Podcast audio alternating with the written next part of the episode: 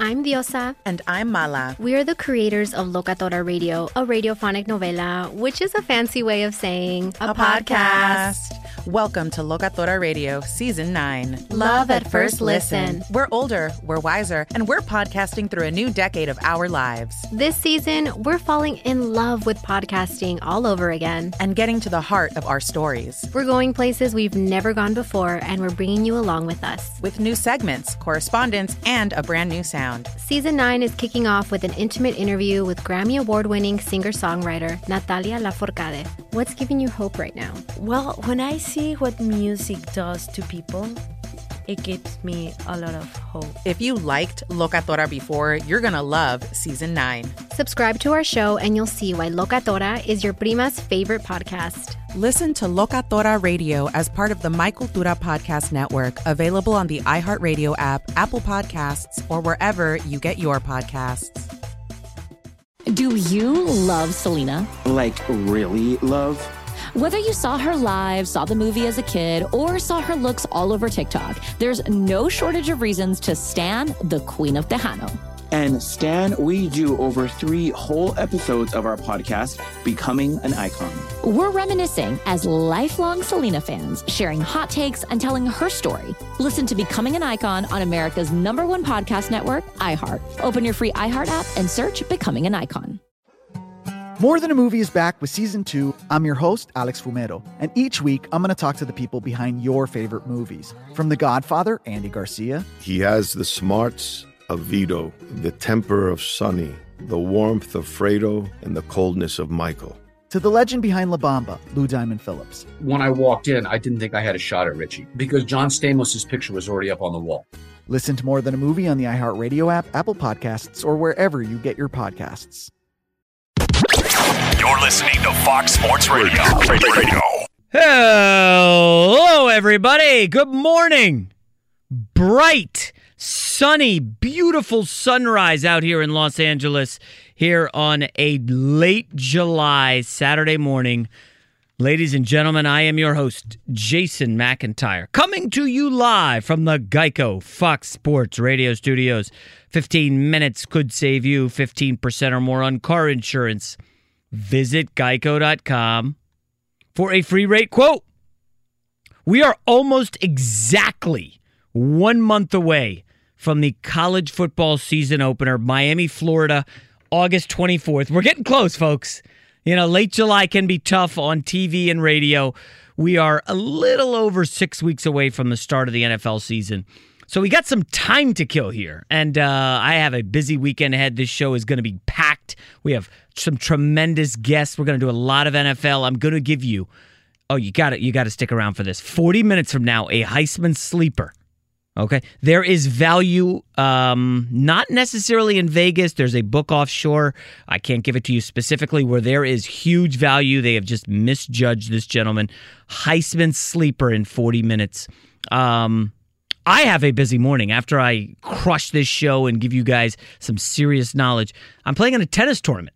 Yes, I got out of the first round yesterday. All the highlights are on Instagram because I uh, demanded that my wife take some video footage and take some photos and had my kids come out and watch me. That was fun. Uh, and then I got to coach my kids' basketball team. Very fun. I, you know, I'm not sure if I'll have time for Bed Bath and Beyond later today. I, I just don't know if we're going to be able to squeeze it in.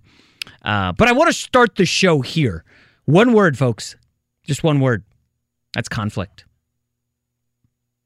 You guys know conflict, arguments, clashing happens all the time. Okay? I'm not talking about one of those online dust ups that you get into, you know, a little arguing with guys that do not have a picture profile, right? Yeah, I'm not talking about one of those. I'm talking about genuine conflict, okay? Because we're seeing it bubble up here about six weeks before the NFL season. That's not really good. As they say in the streets, no bueno. I mean, where do you want to start? You had the Baker Mayfield, Duke Johnson little conflict. Duke Johnson wants to hold out. Baker Mayfield eh, fired a little barb at him in the media. Didn't go over well with the team, according to NFL Network. That's conflict. You don't want that in Cleveland, not when this could be a dream year for them. You know, there's conflict between Melvin Gordon and the Chargers. We've talked about this, folks for a little over a week now, and it's um, it's not good. You know, he's their best running back without question. He's holding out. There is conflict between Melvin Gordon and the Chargers. And, you know, out here, Chargers, you know, obviously play their home games here in LA now that they've moved up from San Diego. And it sounds like, and I don't want anybody to get too desperate, uh, but there's more than a 50% chance he does not play a game for the Chargers this year. This similarly to Le'Veon Bell with Pittsburgh last year. The Melvin Gordon situation, that conflict, and it does have gambling and fantasy implications, obviously. That's very real. The biggest conflict, of course, you know, it's almost like it's served up on a silver platter for TV, radio, internet folks. Uh, Ezekiel Elliott and the Cowboys he famously is going to miss out on camp because he doesn't have a new deal. And if you thought gambling and fantasy was big for Melvin Gordon, uh, multiplied by four or five for Ezekiel Elliott, you know, I mean, the Cowboys legitimately have Super Bowl potential, right? They won around in the playoffs last year. The talent is there. I'm not saying they're a favorite or they're going to win it, but I'll tell you this if Zeke hold out and doesn't play, they are not sniffing the Super Bowl. He is instrumental to them. And I want to tell you a story about conflict and conflict resolution. I'm going to try to help these NFL teams right out of the gate here. Um, it's really less about the resolution and more about simply avoiding conflict. Okay? As the story goes, this group of friends is heading to karate class, right? And they're walking down the street to the karate dojo, right? karate class. They have their best guy, of course, the best karate expert in the group leads the way. As this group of karate members comes up to the street corner to cross the street, there's a horse at the corner. A guy's walking a horse in the street. You're going to love this story, Gavin. As the karate group comes up to the horse, the horse is kind of startled and kicks his leg back. Whoa! The karate group, of course, led by their great star karate member, at the front dodges the horse kick. It's one of those, whoa, like straight out of Daniel LaRusso Karate Kid. Dodges it. And the entire karate team is like, oh my gosh, wait till we tell the sensei about this. Wait till we get to the dojo and tell him about how amazing little Sammy was, our awesome karate star. So they get to the dojo and they tell him, oh, sensei, this horse was at the corner and kicked backwards. And, and little Sammy didn't even know the kick was coming and dodged it. It was amazing. Sensei, you would have, I, if you had only seen it. And the sensei gets upset. And he crosses his arms and he looks at his karate class and says, If he was my star student, he would have been on the other side of the street. Avoiding conflict. You've got to stay away from conflict. And folks, I'm looking at these NFL teams. And Baker Mayfield could not have handled Duke Johnson any worse than he did. I mean, heck, look at Philip Rivers yesterday. NFL veteran quarterback, Philip Rivers, headed to the Hall of Fame. He got asked about Melvin Gordon. We love Melvin. We love him, but we're going to go with what we got. And it's a deep position for us. Nobody in that locker room is getting on Philip Rivers' case for his comments about Melvin Gordon. Now, Baker Mayfield, he did not handle the Duke Johnson conflict. Again, as, as I just told you, the karate class, crossing the street, the sensei was upset because the star student should have led them to the other side of the street to avoid conflict. I'm not questioning Baker Mayfield's leadership, but I do wonder this is his first foray into he's the guy in the NFL on a team with some potential. They got Odell Beckham now. Who's the leader in that locker room? I asked you guys this back in February when the Browns Super Bowl odds were cratering. They were 40 to 1. Comes down to 14 to 1. And I'm saying, well, wait a sec. Wait, what guy's over 30 in that locker room when things go awry? Because that's what happens in football. When things go awry, who's going to be the leader? Who's going to settle the conflict? Who's going to avoid the conflict? And, you know, I got to say, you go to the Dallas Cowboys. I don't know if they have that leader right now who's going to chime in on Zeke. If I'm on that Dallas Cowboys team and the media comes out, hey, what do you think? of Zeke is holding out. I'm not saying, hey, you got to talk to Zeke about that. Because this is a tough one. Zeke, I don't think people totally understand how important he is to that offense. I went on Colin Cowherd's show yesterday, and he is a pay Dak, trade Zeke guy. And I'm the opposite, although they're not going to trade Dak. There was a window where they could have, but I don't think they're going to. They're probably going to end up paying him, and then it's going to hurt them in the long run, as we discussed last week. But I showed Colin look at Dak's numbers in the eight games without Ezekiel Elliott. Completion percentage down, TD to interception ratio down, quarterback rating down, win percentage down. I'm not saying Ezekiel Elliott has made Dak Prescott. That's not fair. Um, but I'm telling you this Dak's success without Ezekiel Elliott will be, Im- I mean, it's so much more difficult to happen. And I know he has Amari Cooper now. And I know Jason Witten's back in that locker room, veteran tight end, went to the TV booth for a year. He's back. It was almost like he went to a graduate school course uh, or he took a senior year off to come back for graduate school. He went overseas to check out uh, what life was like over there. Oh, no, no, no, no, no, no. I, I want to play football. And now Jason Witten comes back to that locker room. I don't know what you can expect from him. Uh, I think he's 36, 37 years old. I'm not sure what he's going to give you. But I'll tell you what, this, th- this is a fact. Ezekiel Elliott's a three down running back. And I look around the league and there's two of those. Todd Gurley, block, receiving, rushing. Ezekiel Elliott, blocking, receiving, rushing. And of course, Le'Veon Bell with my New York Jets. That's it. Ezekiel Elliott and two other guys can play every single down because of their skill set. Melvin Gordon is not a three down back. Gavin may challenge me on that. Yeah, he's not even challenging me. I'm getting a head nod. Gavin back from Comic Con. We will hear details about what San Diego was popping last weekend. Um, but he's a big Chargers guy, and Gordon is not a three down back. So when you look at the conflict resolution for the Dallas Cowboys, Jerry Jones is in a tough spot. He's got a declining quarterback asset, and people will push back and argue that Dak's not declining. Look at the advanced stats. I'm not saying look at yards, don't look at wins. That stuff is irrelevant. Look at the stuff that matters. The Football Outsider stats. We're going to have the guy who runs Football Outsiders on later to talk about uh, Dak Prescott sliding. Last three years, he went from top five quarterback statistically, then he was about 14th. And in the DVOA stat, the most important stat when I look at for gambling, and you guys know if you followed this show last year, I had my best gambling season ever on NFL. Dak Prescott was the 26th best quarterback in the NFL last year. Okay, so you you paying Dak all that money, and you're not gonna pay Zeke, and then Amari Cooper's over here waiting. Conflict resolution. Dallas can't walk to the other side of the street and avoid it here. They've got to face it head on, and it's got to happen before the preseason because, again, Jerry Jones knows this. If things break their way, the Cowboys could end up in the Super Bowl, but there is zero chance they're going there without Ezekiel Elliott. So we have a big, big show today. Not a lot happening in the NBA. Um, I got to be honest. Uh, this week I've been doing a lot of uh, a lot of actually tennis playing, uh, some reading.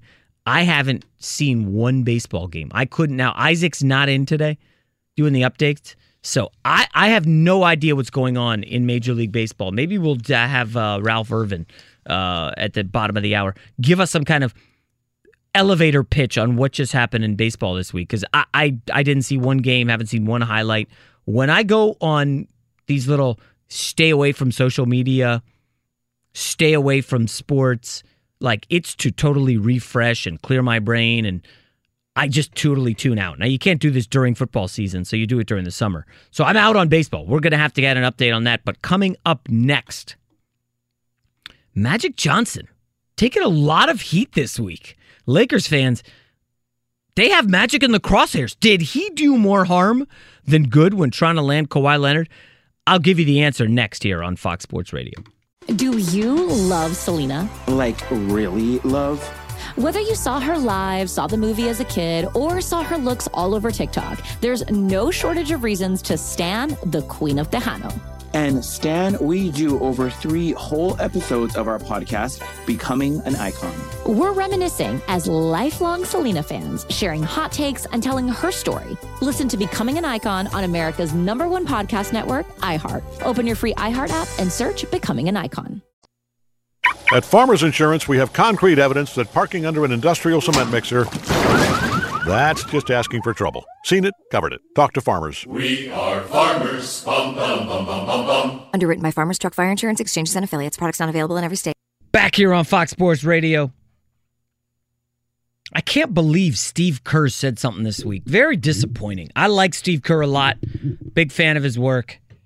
We're going to get to that in hour number two. Remember, Heisman sleeper coming up. You will not want to miss that.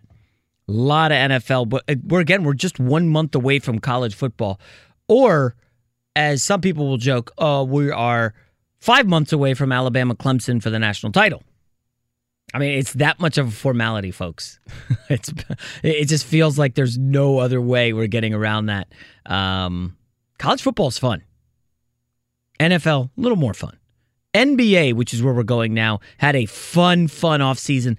I do wonder about the NBA next season, though. I know everybody's saying, "Oh, it's going to be awesome." Gavin, I mean, uh, this there's parity. I'm I'm going to be watching all these games. All these teams can win the title. Gavin, how many people are watching the NBA in November? Okay, not normally, but this year I feel like the NBA doesn't start on Christmas. Usually it does, but this upcoming season, I think there's going to be some games in October and in November. Of course, I mean, sure, there's going to be a couple that you're like, I'm going to check it out more than five minutes, um, but not if it's on a Saturday, right? College football rules Saturday in the fall. Uh, there's great games every night. Fox has incredible games during the day. Um, on Thursday night, Thursday night football is, I mean, for gambling, fantasy, I, you're not going to want to miss the Thursday night games. Okay, if there's a Thursday night Lakers Clippers game, and then there's Jaguars Titans on the other channel, which one are you watching? Mm. It, it, I mean, it depends on the gambling fantasy for me, but I, I, yeah, I would probably have Thursday night football on my primary TV and the secondary Lakers Clippers. Like I'll have two, I have two TVs going in the fa- in my little war chest area, uh, also called the family room. um, so it's like, I, I, I just there's really there's no urgency to an October NBA game. Now, I will confess, when Lonzo broke into the league last year with LeBron, I watched almost every Laker game, at least a little bit of it. Not every game.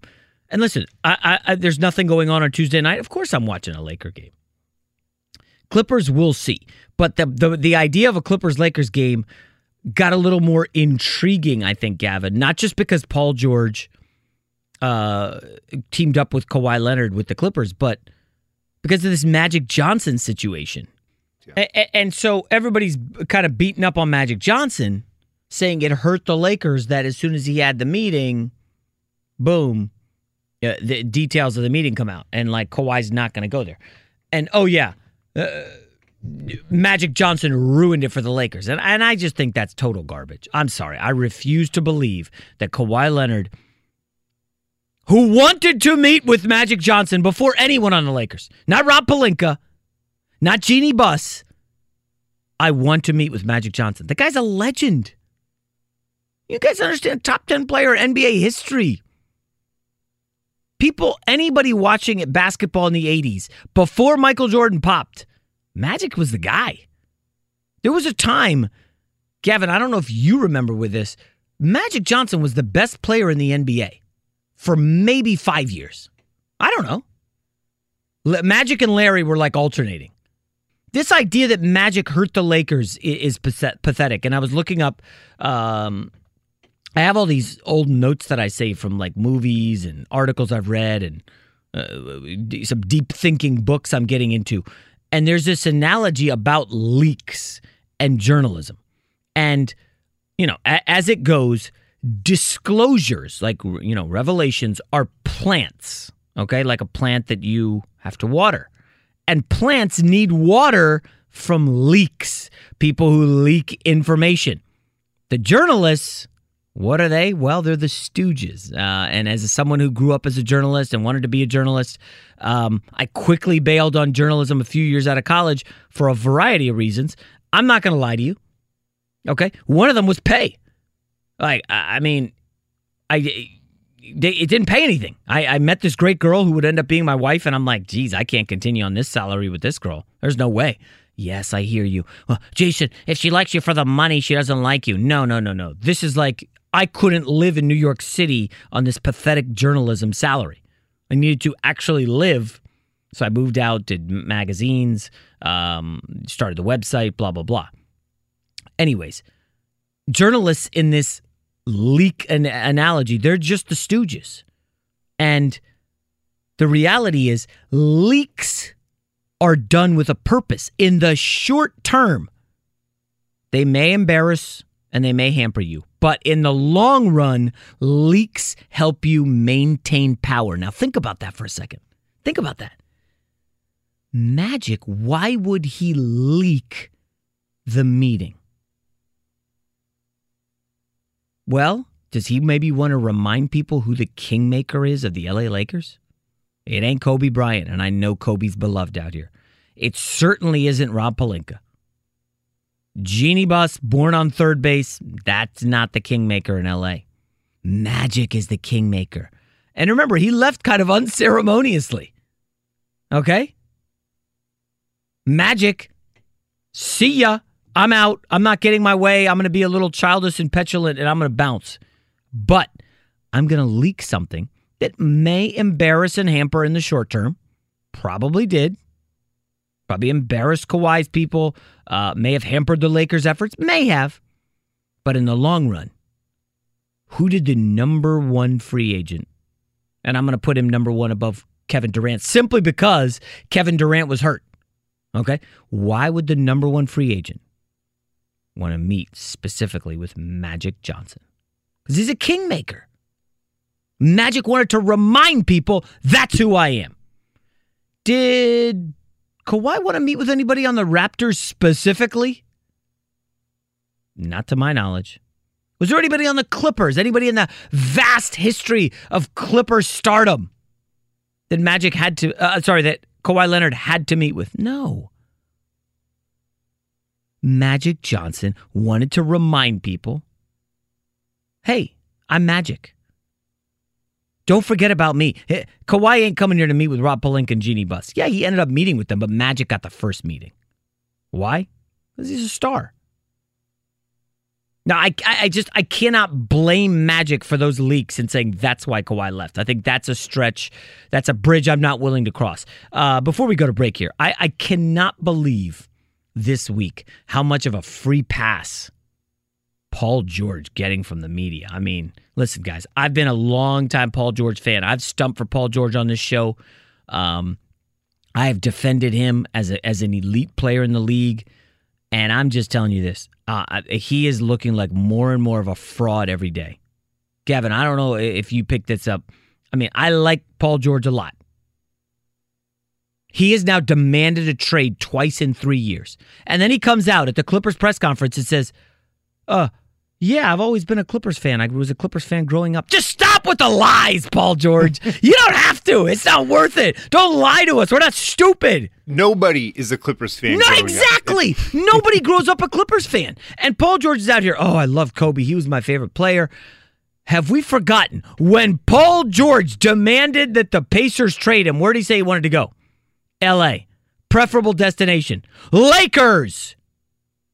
This idea, Paul George, that you're just going to shovel us, shovel us this manure that you were always a Clippers fan. Stop it. Just stop. Nobody's buying that garbage. You look like a fraud. You look like a phony. And I like Paul George. He's going to succeed. The Clippers are going to be great. They're going to win a lot of games.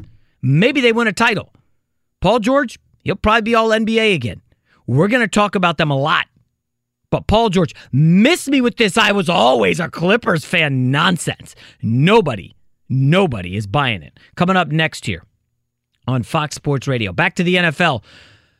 We do this every year. It's one of my most fun, fun predictions. Worst to first in the NFL. Every single season, somebody goes from the basement to the penthouse. Who is it going to be this year? Get out your pen, get out your paper, and take some notes. Worst to first is coming up next. But first, let's go to Ralph Irvin with the latest in sports. Well, thank you very much, Jason. We start actually in the NFL where the Detroit Lions have made a move in releasing running back Theo Riddick, a third string back, but Good third down back. Somebody can pick him up. Meanwhile, a busy Friday night across Major League Baseball. Jose Ramirez, a three run homer for Cleveland. They crown the Royals 8 3. The Tribes have won five of six games. Mookie Betts with three home runs. The Red Sox doubled up the Yankees 10 5. Mallex Smith, an RBI single in the bottom of the ninth, lifted Seattle to a 3 2 win over Detroit. And how about the Giants? They get an 11th inning home run from Pablo Sandoval in a 2 1 win over the Padres. San Francisco has won 11 of their last 13 games. They are now just two and a half games out of the National League wild card spot. Online car shopping can be confusing, not anymore with True Price from True Car. Now you can know the exact price you'll pay for your next car, so visit True Car to enjoy a more confident car buying experience. Paul Goldschmidt has hit a home run in five straight games. St. Louis has won six straight. They grounded Houston 5 3, and the Cardinals now sit atop the National League Central. Minnesota with home runs from Nelson Cruz and Max Kepler. They beat the White Sox 6 2. The Twins they are now the fastest team to ever reach 200 home runs in a season. They did it in 103 games. The previous record was 122. Now we'll be back to Jason in 10 seconds, but first, a word from farmers. At Farmers Insurance, we know every windshield collision has a unique sound beetle, bird poop, drone. Seen it, covered it. Talk to farmers. We are farmers. Bum, bum, bum, bum, bum, bum. Underwritten by Farmers Truck Fire Insurance Exchanges and Affiliates. Products not available in every state. Now let's send it back to Jason McIntyre. Welcome back, ladies and gentlemen. I am your host, Jason McIntyre, coming to you live from the Geico Fox Sports Radio studios. It's easy to save 15% or more on car insurance with Geico. Go to geico.com or call 1 800 947 Auto. The only hard part, figuring out which way is easier. Boy, Paul Goldschmidt on fire. Five games in a row. Uh, what's the NFL equivalent for that, Gavin? Some quarterback doing you know, five straight games with three TDs, four TDs. I mean, I feel like Peyton Manning that one season just absolutely dominated, and um, you know, that it's something along those lines. Pat Mahomes had 50 TDs last year. Maybe if he did three or four in a row, uh, it would have been equivalent to Goldschmidt. But um, speaking of the NFL, so we've been doing this a lot since. I don't know. Uh, it, it goes back probably about a decade, but I just went back the last few years to give you guys a taste worst to first in the NFL. This is a fun, fun game to play. So 2015, if you look at the last place teams, the Cowboys were last in the NFC East. The following year, they were first. 2016, who went from last to first? The Jaguars and the Eagles went from t- last place in 2016 to, to first in 2017. Now, of course, Jaguars just missed the Super Bowl and the Eagles won the Super Bowl. So 2017, what happened? Well, the Houston Texans, last place. Chicago Bears, last place. And what happened in 2018? Both first place. Who is going to be the team or multiple teams? Gavin, you've had a night to chew on this. I will give you the last place teams from last year. You tell me who you think, if you want to put them in order, fine. Who could go from last to first? We have my New York Jets in the AFC East. We got the Bengals, the Jags, the Raiders, and then in the NFC, Giants, Lions, Bucks, Cardinals. That's eight last place teams. I'll let you go first, Gavin. Who who would you give as a last place to first place team? The the one that Definitely sticks out to me overall Yeah. is the the Tampa Bay Buccaneers. Mm. That division is always weird. There's always a team that that wins it the previous year that is last the next year. Bruce Arians, everywhere he's gone, he's great. I love him as a coach. We'll see what he does with Jameis.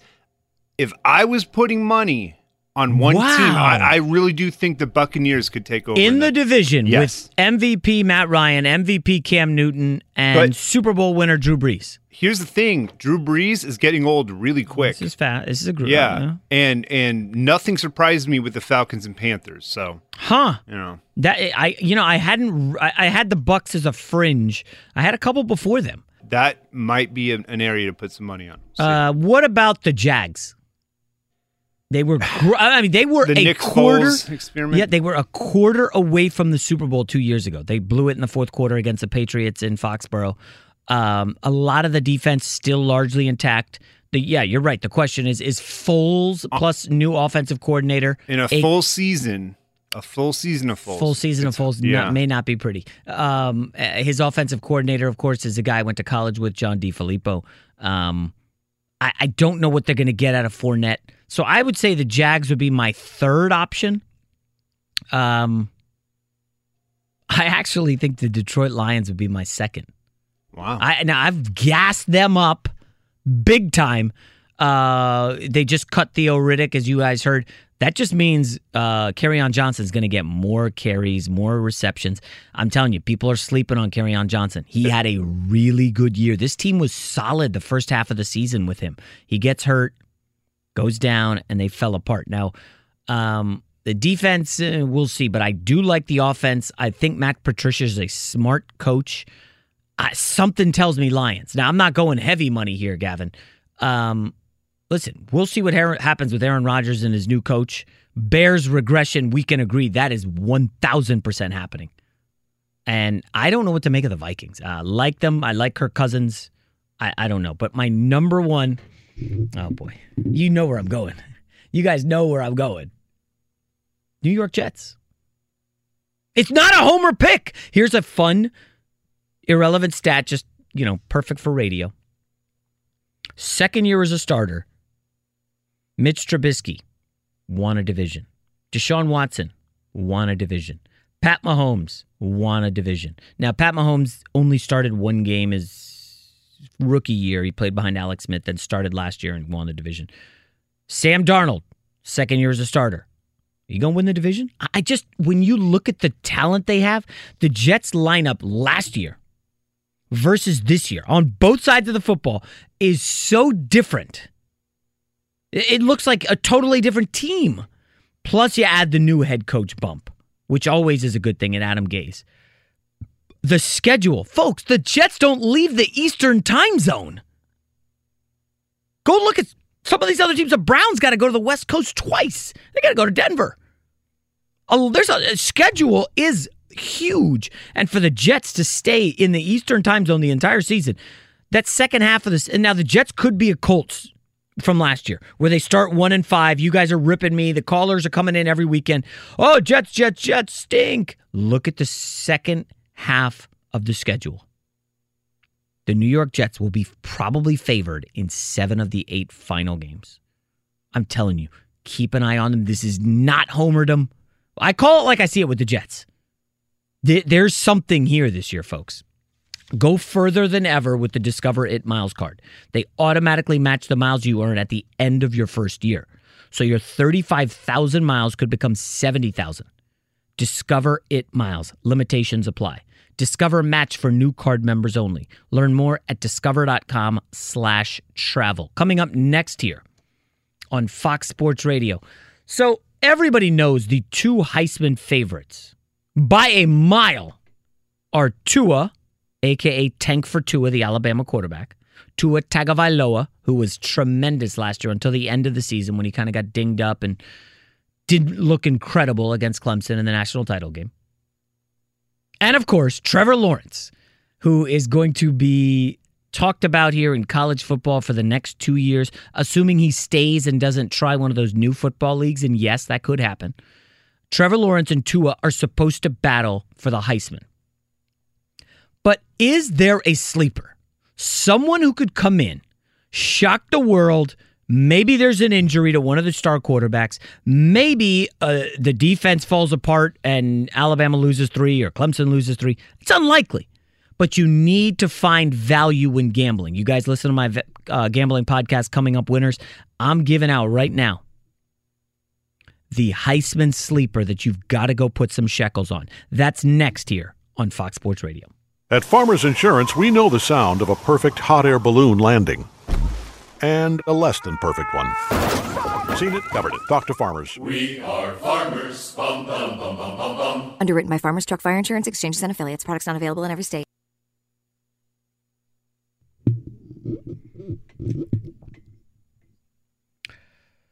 Back here on Fox Sports Radio, I am your host, Jason McIntyre. Very, very exciting college football season ahead. Uh, you guys know I went to Vegas earlier this month, got a couple futures. The only one that really has a chance, uh, I think Texas has an outside shot. Um, don't know if I'm buying Jalen Hurts yet, but if Lincoln Riley can turn Jalen Hurts into a starting quarterback who can put up big passing numbers in that offense, well, Lincoln Riley should be in the NFL. Um, and then I'll tear up my Texas ticket. I'm just I'm buying what Texas is building down there. The Longhorns. Um, I, just, I I like them. I like them this year in the Big 12. All right, so Heisman Trophy time, right? So, Gavin, why don't you tell the listeners uh, we, before the show we do it? We you know chop chop it up about what we're going to do, and he comes in and Gavin, tell me tell him what you said when you came in about the the guy. Don't say his name, but just you know. Uh, we're talking about about your Heisman yes. sleeper. Yeah. Well, I do remember saying that this, well, this this school just pumps out this position. This position, Yeah. yes, yes, yes. Yeah. And uh, Gavin had like an eyebrow raise. I think he was like, huh, I had not considered this guy. No. But I have looked at the numbers. So one, two, three, four, five, six, seven, eight. Last nine years, the Heisman Trophy winner, eight of them have been quarterbacks. Cam Newton, RG3, Johnny Football, Jameis, Mariota, Lamar Jackson, Baker Mayfield, Kyler Murray. One running back in there, Derrick Henry, who put up monster numbers at Alabama. I think he had 2,200 yards rushing. I do believe. Obviously, Tua and Trevor Lawrence are the heavy, heavy favorites. There's no doubt about that. Um, it'll be an upset if one of those two doesn't win. It- by the way, if you are betting in college football right now, you can bet are Alabama and Clemson going to play in the national title game? Only plus 250, Gavin. I mean, that just says how far and away better they are than everybody else. And someone stepping in in their place would be a major shock.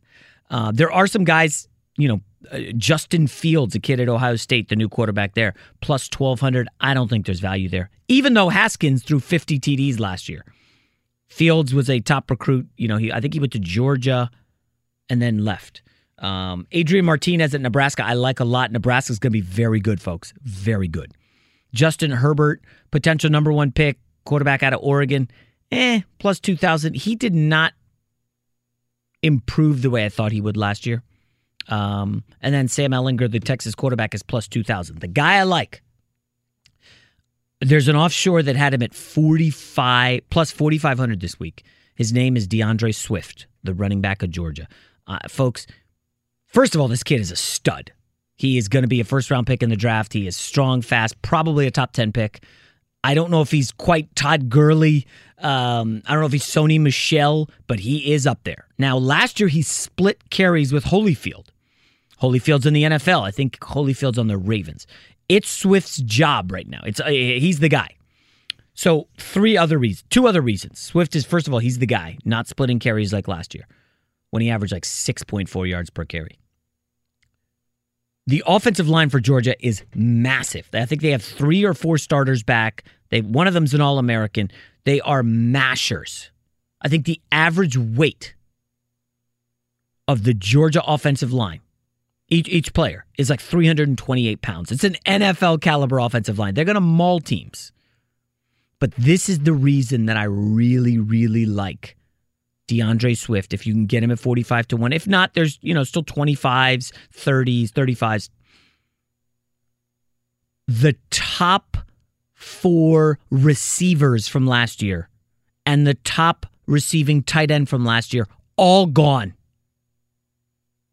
All their good pass catchers are gone. Now, the one wide receiver that was supposed to return, kid, uh, what's his name here? Holloman, he just got kicked off the team. So Jake Fromm is throwing to totally new guys across the board. What's the move? I've got a massive offensive line.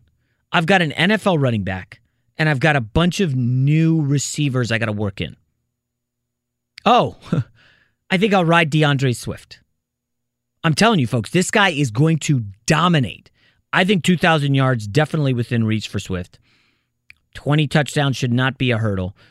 It's going to be one of those situations where he's going to get fed early and often. And as long as Georgia, which has a good defense, as long as they're in the national title mix and things break their way, without question, I think D'Andre Swift is a great Heisman sleeper at plus, you know, 4,500 or whatever you could get him at now. But I'm telling you, the number will go down as we get closer to the season. Uh, anybody you like for the Heisman, Gavin? I mean, it's tough not to love Tua and Trevor Lawrence. I mean, Trevor Lawrence, holy cow. Jeez. I mean, his receivers are unbelievable. His running back, Etienne, is back. They're going to put up video game points. Short of Trevor Lawrence getting hurt, he's to be right there to win, win the Heisman. I, I just, I, I don't know if there's any way around it. I actually came up, oh, geez, I feel bad teasing this already, but how good is Trevor Lawrence? Like when you, he's only 19 years old and we're talking about this guy has two more years. And if you're an NFL team, do you start setting up the tanking midway through this season? If you're one and seven, you start trotting out the young guys. Take a whack at Tua. I mean, listen, two years from now, Tua's a nice, really, really nice college football player. Like, you know, probably the best quarterback Nick Saban has ever had, or he's up there. Um, Trevor Lawrence looks like a NFL franchise quarterback who uh, you know, and you don't want to go overboard and say, oh, this guy could be the next Joe Montana, whatever. Trevor Lawrence, though, looks the part, never gets rattled, always calm in the pocket, big, strapping dude. Remember that hit he took in the Notre Dame game? I mean, I think they played Notre Dame in the uh, in the playoff.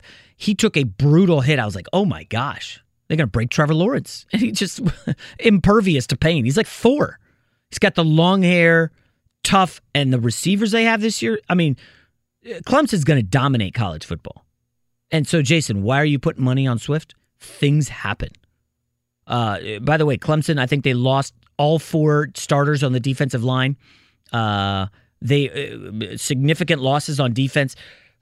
Maybe they get shocked. Maybe Lawrence gets hurt, and you want a ticket on Swift, the Georgia running back that could that could cash really nice for you. Coming up next year on Fox Sports Radio, we're bringing in a salary cap expert to kind of help us sift through this Melvin Gordon mess, the Dak Prescott nonsense. Can you actually get to the playoffs while paying your quarterback top dollar? Do you love Selena? Like, really love? Whether you saw her live, saw the movie as a kid, or saw her looks all over TikTok, there's no shortage of reasons to stand the Queen of Tejano. And Stan, we do over three whole episodes of our podcast, Becoming an Icon. We're reminiscing as lifelong Selena fans, sharing hot takes and telling her story. Listen to Becoming an Icon on America's number one podcast network, iHeart. Open your free iHeart app and search Becoming an Icon. Hour number two here on Fox Sports Radio. Ladies and gentlemen, I am your host, Jason McIntyre. Coming to you live from the Geico Fox Sports Radio studios. 15 minutes could save you 15% or more on car insurance. Visit geico.com for a free rate quote. Boy, I opened the show talking about avoiding conflict. Jeez, how about the New York Giants? This Golden Tate news. Their top three receivers. Okay, Golden Tate, Sterling Shepard, and Corey Coleman are all hurt or suspended, and they just traded Odell Beckham. Go as a Jets fan, I'm sorry. I, listen, I'm not laughing at your misfortune. Yes, I am. I'm, I do not mind telling you, I'm laughing. Uh, poor New York Giants. What does that mean for Eli Manning, the rookie quarterback they just drafted, Daniel Jones? I'm sorry, the rookie quarterback they just overdrafted in Daniel Jones. Could be a uh, could be a rough year in New York. I wonder if that opening week line against the Cowboys will move. Speaking of the Cowboys, I want to bring into the show to join me now former NFL agent and a salary cap guru. You know him, Joel Corry, joining the show. Joel, good morning. How are you? Oh, I'm doing great. How about yourself? Uh, I, you know, Joel, I, have been following your stuff for a while. Love it immensely. I, I told our producer Gavin, hey, we got to have him on because this Dak Prescott, thirty million dollars, Ezekiel Elliott, Melvin Gordon. It seems like conflict is the uh, story of the pre preseason in the NFL. Would you agree? Yeah, we have uh, players past couple of years who hold out all the time. You always see two or three. Last year it was Khalil Mack, Aaron Donald, but this year you seem to have a little bit more in terms of the numbers. Um, the two which are most interesting to me, well, actually three: Michael Thomas, Ezekiel Elliott, and Melvin Gordon. Um, I think Michael Thomas' This deal is gonna, it's ultimately is gonna get done. Um, they're supposedly close It's just a question of whether he's a $20 million per year wide receiver, the first one, and how the guarantees are structured. Um, Melvin Gordon, I think, has the least likelihood of Yeah. getting the contract he wants, and Ezekiel Elliott is probably the most interesting one of the three. Huh? Why would you say he's uh, more interest, the most interesting? Well, there's some dynamics going on in his which are favorable to him. I call Michael Thomas is kind of boring because I think that one's just going to get worked out. Yep. Um, um, with Ezekiel Elliott, you've got uh, front office Stephen Jones, who has already said he is the straw that stirs the drink, focal point of the offense. Has already said that he's budgeted a long term deal for him. Didn't give the timing. Obviously, it's not this year. It would be done. And then in that same conversation, referenced Todd Gurley's deal as a data point. I'm like, oh, great way to negotiate and, and, and really uh, help your leverage there. Um, you got a lame duck head coach because they won a playoff game last year, but Jason Garrett did not get a contract extension, so he could be gone at the end of the year. You have an owner who really wants to win another Super Bowl, um, who is not the youngest guy in the world. They've been through this situation before a generation ago. Started 0 2 with Emmitt Smith, didn't want to pay him, and that prompted them to pay him. So if they don't want to have history potentially repeat itself and they remember what happened before, then maybe they'll learn from the previous situation. So I think you put those factors together. Ezekiel Elliott seems to be in a pretty good place and mm-hmm. has a decent amount of leverage if he's going to remain patient. But sometimes you don't get paid as a holdout until you're getting close to the end of the preseason because teams will try to wait you out initially. Yeah. And there sometimes isn't all that much dialogue when the holdout begins, at least contractually, in terms of the type of dialogue between the agent and the team. Talking with Joel Corry, former NFL agent, salary cap expert. Uh, so, Joel, here's what to me is fascinating about the Ezekiel Elliott aspect. I, I know you referenced Emmitt Smith, which is great. How much of it do you think is all this talk that Dak's going to get 30 million and Ezekiel Elliott's like, hold up, hold up. You guys called me the focal point of the offense. I need to get mine. Do you think Zeke will get paid before Dak, and should he? Well, Zeke, uh, Dak probably hasn't gotten paid because Jerry, cause Jerry Jones kind of killed his leverage as well in that situation, talking about how much we love this guy. Because he, I don't know why, middle last season, he said that if he had the first overall pick, he wouldn't trade that.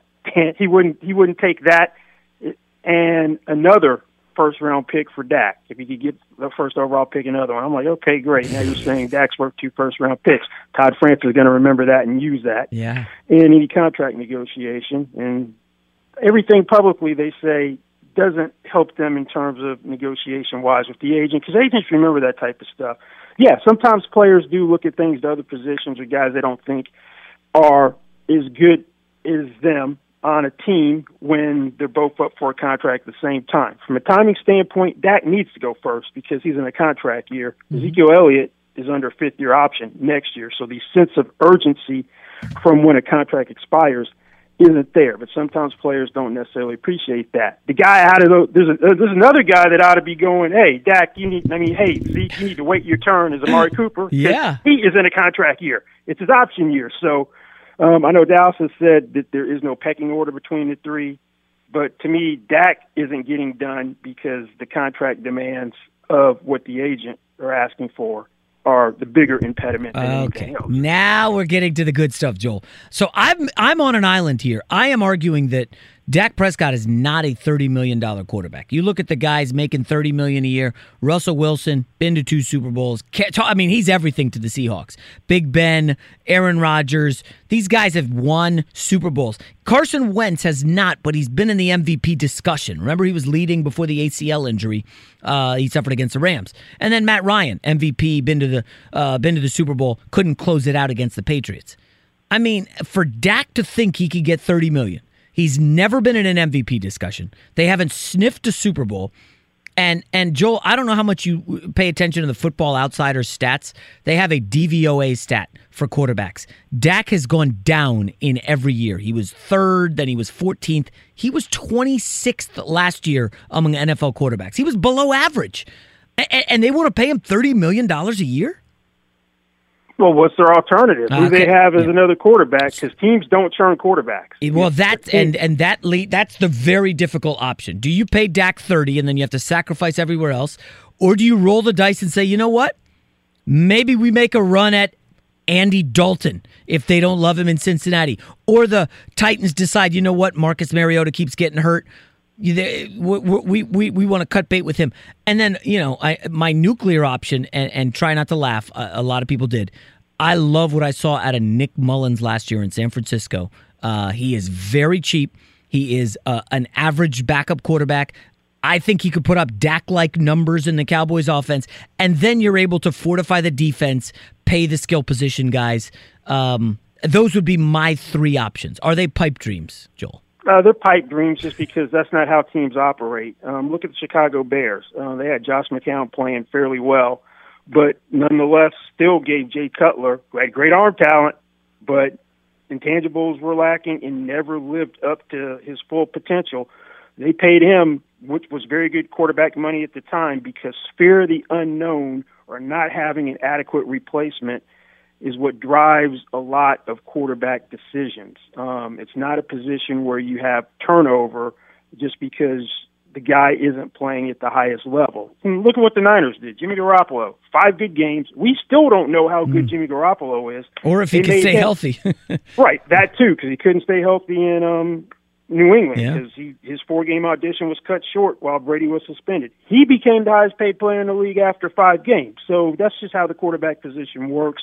And then if you let Dak play out his contract, and let's say he does what he did last year, they're going to put a franchise tag on him, either the exclusive or non-exclusive. The non-exclusive will be roughly twenty-seven million. You play the two franchise tag game, average it, you're right at thirty. If you go exclusive, then you're right now that projects to about 32. So you're going to be in that 30 million dollar per year range, whether you like it or not. To me, the real question is: Is Dallas going to end up paying him more than Carson Wentz, or slightly less? Oh. I think the deal's coming in between.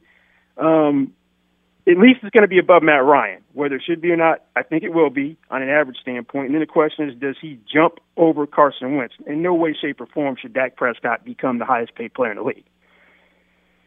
Joel, it's- okay, so that that you laid that out and it, it makes perfect sense.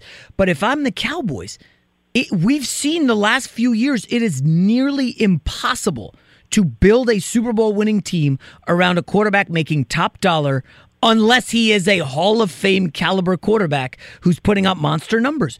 And, Dallas is cool with that, right? I guess they kind of have Yeah, to. they're comfortable with it because Jerry, have his diarrhea of the mouth, talks about how valuable Dak is, how we're all in. So yeah, they're going to do something on a significant level for Dak Prescott, whether anybody likes it or not. It's just a question of when the deal gets done. That's going to happen. Uh, all indications are at some point Ezekiel Elliott gets paid, whether this year or next year. He's forcing the issue, and I don't blame any running back for trying to get paid sooner rather than later because of the shorter shelf life at the position. You aren't going to be able to get paid significant NFL money once you're in your uh, early to mid 30s as a running back, if you even last that long, because the position has less longevity than anything else. So you got to try to strike strike while the iron is hot as a running back. I don't begrudge running backs for trying. You just have to be honest or have your agent accurately assess the leverage you have to try to force the team to pay you. All right, Joel, I'll get you out of here on this. Um, I'm a I'm a zig guy when everybody else is zagging, and I want to put you in the room with Jerry and Stephen, and you guys are trying to hatch anything. Maybe another team hasn't tried this. There's got to be a nuclear option. How on earth can we get around paying Dak thirty million dollars? And they come to you and say, Joel, do you have anything outside the box that we have not considered? Is there some way we can get out of paying Dak $30 million, still be massively competitive and be a Super Bowl contender? No, absolutely not. Because anytime you have a player who is coming off of a rookie contract, he's not going to cut the team any type of mm-hmm. slack or do him any favors. Tom Brady is pretty much an anomaly Yes. in the NFL. Drew Brees finally on this last contract gave the Saints a slight break, but Ben Roethlisberger just signed his fourth contract and he didn't cut Pittsburgh any slack. So there, you're not getting a player who, for NFL standards, hasn't made a ton of money like Dak Prescott, a fourth round pick, Yeah. to do you any favors. That's not happening. That would never happen. Yeah. And and and there's just nothing, no other options of, hey, maybe we try to trade him. May I mean, do, is there a young quarterback out there you like that you would roll the dice with? I mean, I, I just seem to think for some reason. Actually, I, I like Jacoby Brissett, but the Colts want they're not trading him unless someone knocks their socks off. Hmm. He's in a contract year, but you're, you'd have to give up a first round pick minimum for Hmm. him. I, I again, I, I don't hate Dak. It's it's just that I think with that awesome offensive line, Ezekiel Elliott, Amari Cooper, I like the young kid Gallup. I th- I just think you can put an average quarterback in there and he can do what Dak has done. But I, I- I think I'm in the minority here, Joel. No, it's not necessarily. You may not. I'm sure there are people who, and some Dallas fans, who don't think Dak Prescott is the second coming of the next great quarterback. But just the nature of the position, if you're going to have a veteran quarterback nowadays, you're going to have to pay him that type of money, and it's going to continue to go up because I foresee Patrick Mahomes as the first forty million dollar per year player. Forty. So, yes, I think he's the first forty. So if you the guys you get now at thirty aren't going to seem as outlandish as they do today because the cap will continue to go up and the salaries are going to continue to escalate. Wow. All right. Joel Corry, former NFL agent, salary cap expert. You got to follow him on social media at Corry, C O R R Y, Joel. Hey, great stuff, Joel. Thanks a lot. Sure. Thanks for having All right, me. have a good weekend. Wow. Pat Mahomes going to get $40 million? Holy Toledo. I mean, Chiefs, good luck. They better win a Super Bowl this year because you give them 40 mil. Come on. That defense already stinks. Coming up next year on Fox Sports Radio. So there is uh, maybe a better quarterback than Pat Mahomes. He's in college right now. He's on the come up. And I actually believe if I had one game, one game, there are five teams in the NFL I would put this college football quarterback in over the NFL starter. Yes, that's true. I'll tell you those teams next here on Fox Sports Radio. Do you love Selena? Like, really love? Whether you saw her live, saw the movie as a kid, or saw her looks all over TikTok, there's no shortage of reasons to stan the Queen of Tejano. And Stan, we do over three whole episodes of our podcast, Becoming an Icon. We're reminiscing as lifelong Selena fans, sharing hot takes and telling her story. Listen to Becoming an Icon on America's number one podcast network, iHeart. Open your free iHeart app and search Becoming an Icon. At Farmers Insurance, we have concrete evidence that parking under an industrial cement mixer, that's just asking for trouble. Seen it, covered it. Talk to farmers. We are farmers. Bum, bum, bum, bum, bum, bum. Underwritten by Farmers Truck Fire Insurance Exchanges and Affiliates. Products not available in every state. This is not new, is it? Jurassic 5. Jurassic 5. I don't know them. Should I know them? They're around, They're big in the early 2000s. Okay. Iowa Sam. Actually saw them in concert in high school. Wow. They, they went to Iowa? No, no, they were just touring through. Ah, okay. I still can't get over what Joel Corry just said.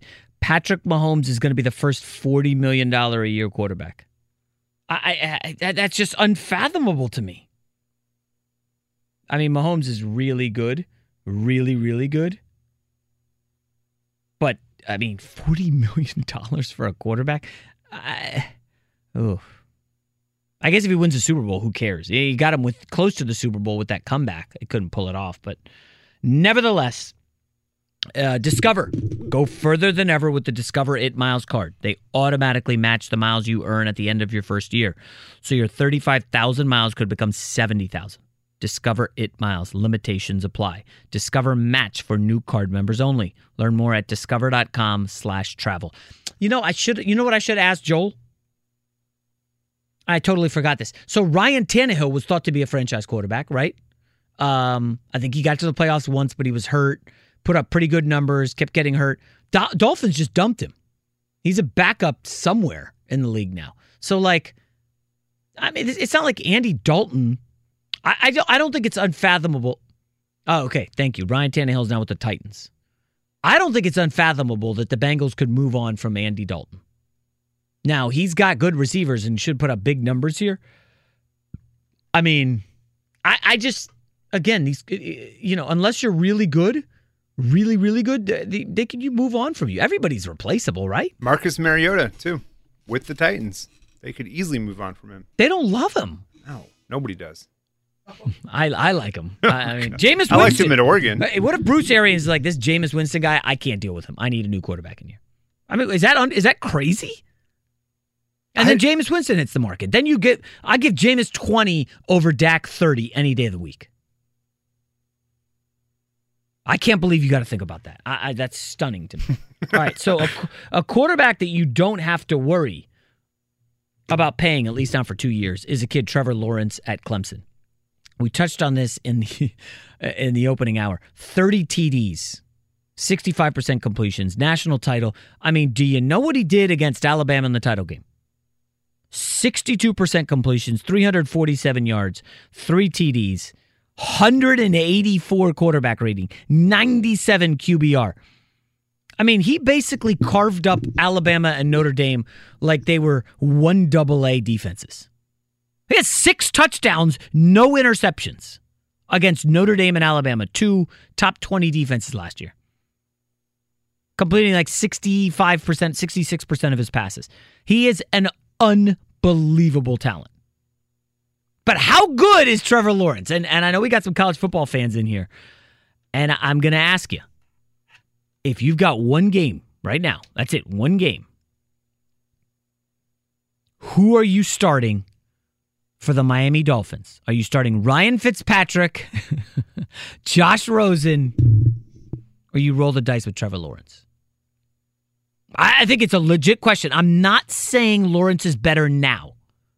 We know he will be better than those two guys. No disrespect to Rosen, who's uh, out here from the area where I live. I'm not asking who you would rather build a team around. I'm not asking uh, uh, salary is not a factor here. I'm just saying one game tomorrow. Now, now 19 is the big hangup. People can say, no way he's ready at 19. You're probably right. I looked this up. The youngest starting quarterbacks in NFL history were 21. Uh, Drew Bledsoe was 21, and now Sam Darnold this past year started a game at 21. Still processing, getting up to speed.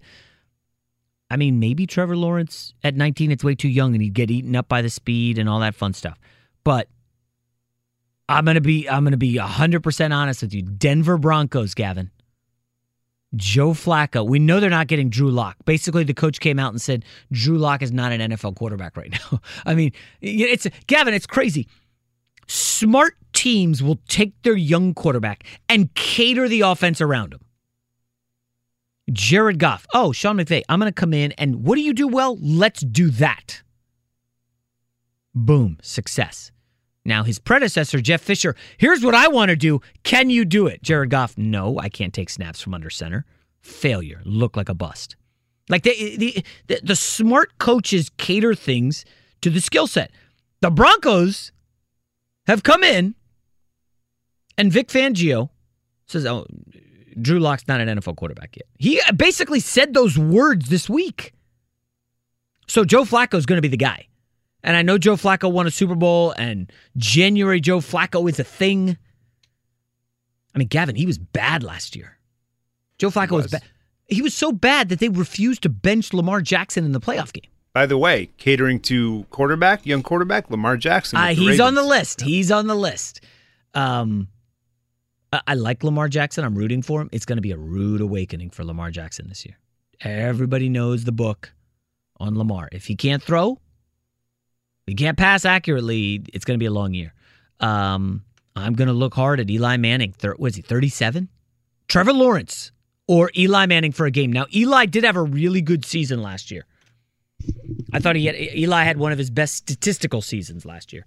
Um, I'll toss this out to you. Looks like Case Keenum is going to be starting in Washington.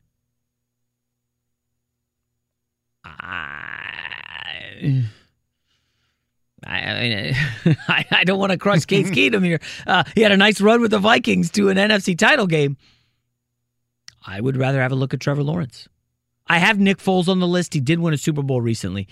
Um, his full season body of work stuff is not very good, but Foles was great against the Bears. Cost me a lot of money last year in the playoffs. Still not happy about that. Um, so the guys I would look at Miami Dolphins. Their guys are Trevor Lawrence. I would look hard at Trevor Lawrence. Josh Allen in Buffalo can run, can't throw.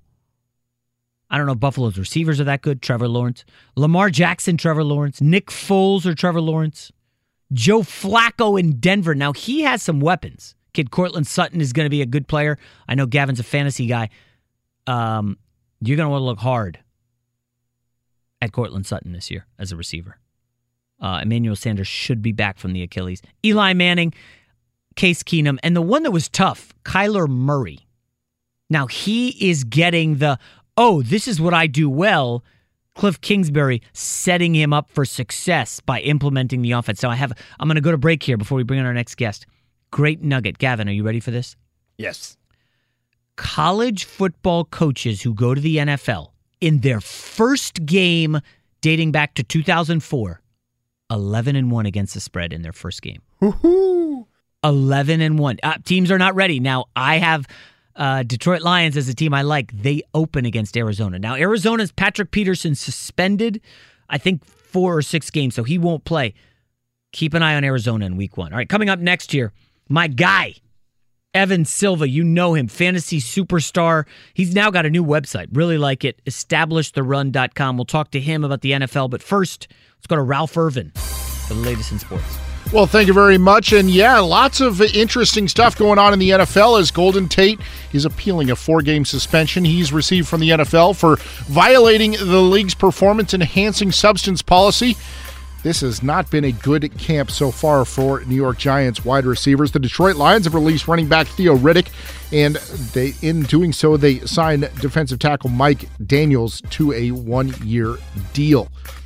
Online car shopping can be confusing. Not anymore with True Price from TrueCar. Now you can know the exact price you'll pay for your next car, so visit TrueCar to enjoy a more confident car buying experience. Friday night on the Major League Baseball, Diamonds saw Minnesota break a Major League Baseball record, becoming the fastest team to ever reach 200 home runs in a season. They did it in 103 games as Nelson Cruz and Max Kepler each went deep in a 6 2 win in Chicago over the White Sox. The previous record was 122. It's 19 games faster. Pablo Sandoval, a home run in the top of the 11th, lifted San Francisco to a 2 1 win over the Padres. The Giants have won 11 of their last 13 games, and they're now just two and a half games out of the National League wildcard spot. Mallex Smith, an RBI single in the bottom of the ninth, gave Seattle a 3 2 win over Detroit, while Mookie Betts belted three home runs. The Red Sox doubled up the Yankees 10 5. We'll be back to Jason in 10 seconds, but first, a word from farmers. At Farmers Insurance, we know a roof can withstand a lot. One exception being an airborne car. Seen it, covered it. Talk to farmers. We are farmers. Bum, bum, bum, bum, bum, bum. Underwritten by Farmers Truck Fire Insurance Exchanges and Affiliates. Products not available in every state. With NFL training camps open, it's time to dream. So let's talk fantasy with Jason McIntyre and Evan Silva.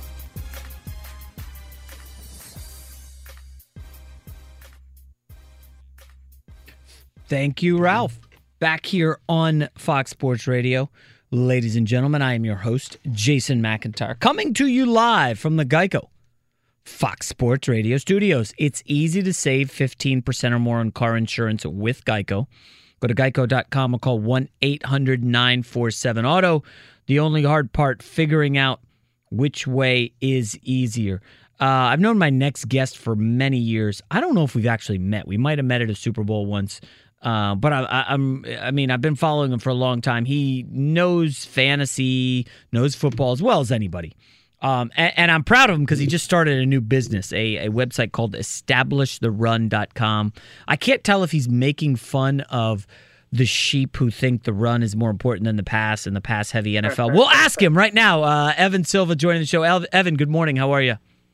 Yeah, um, thanks for the introduction, Jason. Um, yeah, no, I mean, it's the name of the website is definitely like a little bit tongue in cheek, but it's also like applicable to fantasy sports and you know sports betting. You want to get on a run, and you want Hmm. to kind of establish it and then ride the run. You know, so it's it, it kind of appeals uh, to to multiple aspects of uh, the coverage that we're kind of going to be doing. Yeah, a- and I got to ask, uh, it's a, you. Uh, you have a, you have a little kid. I don't know if it's one or two kids now, but and you got that tough situation where you you had been employed for a while and you decided to start a business. That's a big leap of faith, right?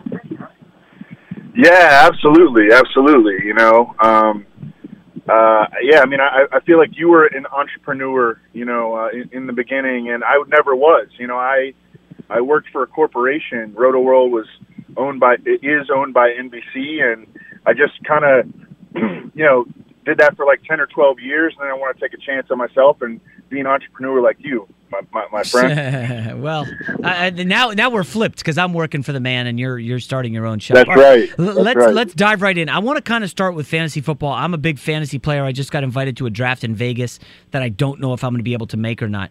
But how about this? I'm going to toss out guys and you give me your thoughts. Um, I, I've been gassing up the Detroit Lions. I like what Matt Patricia's doing, and and the numbers I saw with on Johnson early in the year before they kept trying to shove LeGarrette Blunt down our throats. I love what I saw from Right. on Johnson. I personally think he's going to be a top 10 running back this year in the NFL. Am I going overboard on my on Johnson love?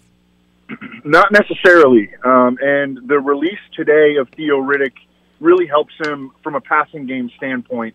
Um, in our projections, we projected him for 20 more receptions after the Theo Riddick uh, release. They're bringing back four of five starters on the offensive line, uh, their best four starters on the offensive line. Um, and also, uh, Kerryon Johnson, as you mentioned, he was highly productive. He was the number 15 overall running back before he got hurt last year, and that was um, despite the fact that they really eased him in. As you mentioned, they were taking um, some work off his plate with C.J. Anderson, and Theo Riddick was hurting him in the passing game. Theo Riddick had 74 targets last year, so we're pulling that out of the offense. Moving forward with on Johnson, who's going to play in those two-minute drills, on more passing downs, on more third downs. Uh, and I absolutely think that he's going to be in the mix on a team that wants to run the ball heavily to be a top 10 fantasy back. Talking with Evan Silva. His website is establishtherun.com. If you play fantasy or gamble, you need to follow him. Uh, all right, Evan, let me move on to another guy. Uh, I got to go to my Jets. Um, Adam Gase, the new head coach there. When I looked at what Gase did in Miami, uh, first of all, with uh, the kid uh, Drake out of the backfield, and then he loves a good slot receiver. Uh, Jakeem Grant, Amendola. When I look at the addition of Jamison Crowder, I think people are sleeping on Crowder. I, I know I like people like Robby Anderson because him and Darnold had a good connection, but no Chris Herndon, the good tight end uh, for the first four games. I think Jamison Crowder is going to be a good buy low value at the slot receiver. Yeah, that's possible. I mean, I wouldn't be surprised if we get to week six because they do have a, an early season bye. An early season bye. I believe it's week four. Um, so Chris Herndon is really out until week six. Oh. Um, so I would not be surprised if we get to week six and Jamison Crowder is leading the team in targets. You know, that's not that wouldn't be surprising at all. And because Chris Herndon and Jamison Crowder are kind of playing similar areas of the field, Chris Herndon, of course, a tight end who runs most of his pass routes in the middle of the field, and Jamison Crowder, a slot receiver who plays primarily in the middle of the field. You know, there's just going to be less competition for targets in that um, in that sector of the field. You know, and uh, you look at the tight ends that they have in reserve. You know, Ryan Griffin, not a difference-making pass catcher. You know, a guy who they just picked up uh, right as as training camp was beginning. Eric Tomlinson, uh, a blocker, and Trevon Wesco, who I think has some long-term potential. Uh, their fourth-round pick, but he was primarily a blocker at West Virginia. So um, I don't think that those guys are going to jump in and you know be like be commanding targets like Chris Herndon would have. Uh, great point. Uh, all right, Evan. Let me let me move on to another slot receiver. Now, this guy's a rookie. Uh, when I look again, I like to look at the coaches and their history. Cliff Kingsbury, when he was at Texas Tech, his best offense had a kid by the name of Jakeem Grant, who ended up in Miami. Yep. He had a monster year at Texas Tech. I look at the slot receivers in Arizona. The kid Isabella, the rookie from UMass. Um, I- is it crazy to think he could be a big factor for Kyler Murray in that offense? Not at all, not at all. And you mentioned Jakeem Grant, uh, Keke Coutee, also at Texas Tech, had a really big uh, final season there, uh, and he was primarily playing the slot. Um, you know, in that offense, Cliff Kingsbury likes to get the ball out of the, his quarterback's hands quickly and get his receivers into run after catch scenarios. And and Andy Isabella uh, right now running with the second team, uh, but he's playing slot receiver and running with the second team is not surprising for any rookie. But he opened camp with the second team, running at slot receiver, and so we we need to you know find a pathway to get him up onto the first team because right now because they're going to play two slot receivers. I mean they're they're running a four wide offense. They're going to play two slot receivers. Christian Kirk and Larry Fitzgerald opened as the first team slot receivers with Andy Isabella working with the two. So I'll be interested to see. This will be a kind of like a, a thing to monitor in preseason games, especially. Um, will they start moving Larry Fitzgerald outside a little bit more? Christian Kirk ran 70% of his routes outside last year, so maybe they'll move him outside and make room for Isabella. But Isabella can fly. He runs uh, four three one, and um, yeah, I, I think he's I think he's very much that style of player, that Jakeem Grant, Keke Coutee style of player. Yeah. All right. Evan Silva, establishtherun.com. Evan, uh, give me a team. Uh, we looked at worst to first earlier in the show. Almost every year in the NFL, a team goes from worst place to first. Uh, the Bears did it last year, the Texans did it. Anybody jump out at you this year? We touched on the Buccaneers, maybe the Bengals, maybe my Jets, maybe. I keep looking. Uh, eh, who's it? Oh, I, I gave out the Detroit Lions earlier, but anybody that jump out at for you, uh, a, a potential gambling value, last place to first place. Um, in terms of a team that can make a really big leap in terms of their win total, um, you know, I do kind of like the Lions. I would not pick them to finish first in the NFC North, but I do kind of like them to beat their win total, um, which I think is right around six or six and a half. Yeah. I mean, it's real, real low, and I think that they're really at worst a seven to eight win team. Um, so that would be a team that I like to beat their win total. Um, Baltimore Ravens, I was surprised that their win total was only at eight and a half. I mean, this is a team that that beats eight and a half every single season. People are down on Lamar Jackson, though. Um, you know, he had some rough moments as a passer as a rookie, but I think he's only going to get better. And he averaged more yards per pass attempt as a rookie than did Andrew Luck as a rookie, or Jared Goff, or Derek Carr, or Sam Darnold. I mean, I do think that the Jets could take a leap. You know, I, I'm kind of on the fence whether or not I think that Adam Gase is a good coach at this point. You know, I I really go back and forth on it. Um, sometimes, you know, one day I wake up and I think he is a good coach. You know, he was so good at winning one score games in Miami. But then I think, well, you know, maybe he just was just catching the positive end of variance and kind of got lucky. But um, I, I like the skill position players that they have. You, you're going to need that that offensive line to play above expectations. They've got enough talent on defense, though. Um, I think that they're like a kind of a dangerous team, uh, and definitely a team that that can beat their win total, which I believe is uh, seven and a half. Yeah. I'm with you. Yeah. Evan Silva, establishtherun.com. Check him out at Twitter at Evan Silva. Evan, have a great day. Thanks a lot for joining us. Thanks, Jason, so All much. right. Uh, real smart stuff from Evan Silva. I, you know, I, I didn't have time to jump in. Well, I disagree on the Ravens. They lost basically three of their five best defenders. One of them to my Jets, C.J. Mosley, but they're the leading sack guy. They're their heart and soul, their locker room, Terrell Suggs. But I, maybe I'm missing something, and and that's the thing. When you're doing this, you know, deep dives into gambling and fantasy, and you really want to be successful, I don't just dismiss what he said. We disagree, but it's possible I missed something. Maybe it's the Mark Ingram edition. Maybe it's the new offensive coordinator that they brought in, uh, Roman. He had a lot of success with Colin Kaepernick. So you take in new information, you redo your research, you look at it again, and you see, okay, I, I missed something. So I'm going to go back and look at the Ravens. Uh, but coming up next, pivoting quickly to the NBA because I, I got to address what Steve Kerr said. Uh, you know, I, th- I just think he's out of line here, and I'll tell you what I mean next here on Fox Sports Radio. At Farmers Insurance, we know the sound of a perfect hot air balloon landing and a less than perfect one. Seen it, covered it. Talk to farmers. We are farmers. Bum, bum, bum, bum, bum, bum. Underwritten by Farmers Truck Fire Insurance Exchanges and Affiliates. Products not available in every state. Welcome back, Fox Sports Radio. It's your boy, Jason McIntyre. Jeez. Saquon Barkley's got to be the number one pick in every fantasy draft, right? Zeke's holding out. Gurley's got the arthritic knee. Le'Veon Bell didn't play last year. I, I mean, Saquon Barkley's going to get all the touches now that uh, Golden Tate's got suspended. Um, Sterling Shepard's hurt. Corey Coleman's out for the year. What a what a geez, the New York Giants. At least the Jets will carry the flag in New York City. Go further than ever with the Discover It Miles card. They automatically match the miles you earn at the end of your first year. So your 35,000 miles could become 70,000. Discover It miles limitations apply. Discover Match for new card members only. Learn more at discover.com slash travel. Um, Steve Kerr went on a podcast this week. I know we're, we've done a lot of NFL, but I, I just got to quickly touch on this because it irked me, and I like Steve Kerr a lot. I'm a big fan of Steve Kerr. He goes on this podcast. He's asked about the Anthony Davis move. And here's here's Steve Kerr talking about how bad it is for the NBA that Anthony Davis demanded a trade. You know, to me, that's a different deal. I'm talking more about the Anthony Davis situation. You know, Mm, where a guy's yeah. perfectly healthy and got uh, a couple years left on his deal, and says, uh, "I want to, I want to, I want to leave." Yeah. Um, I think that's a real problem um, that that the league has to address. That the players have to be careful with.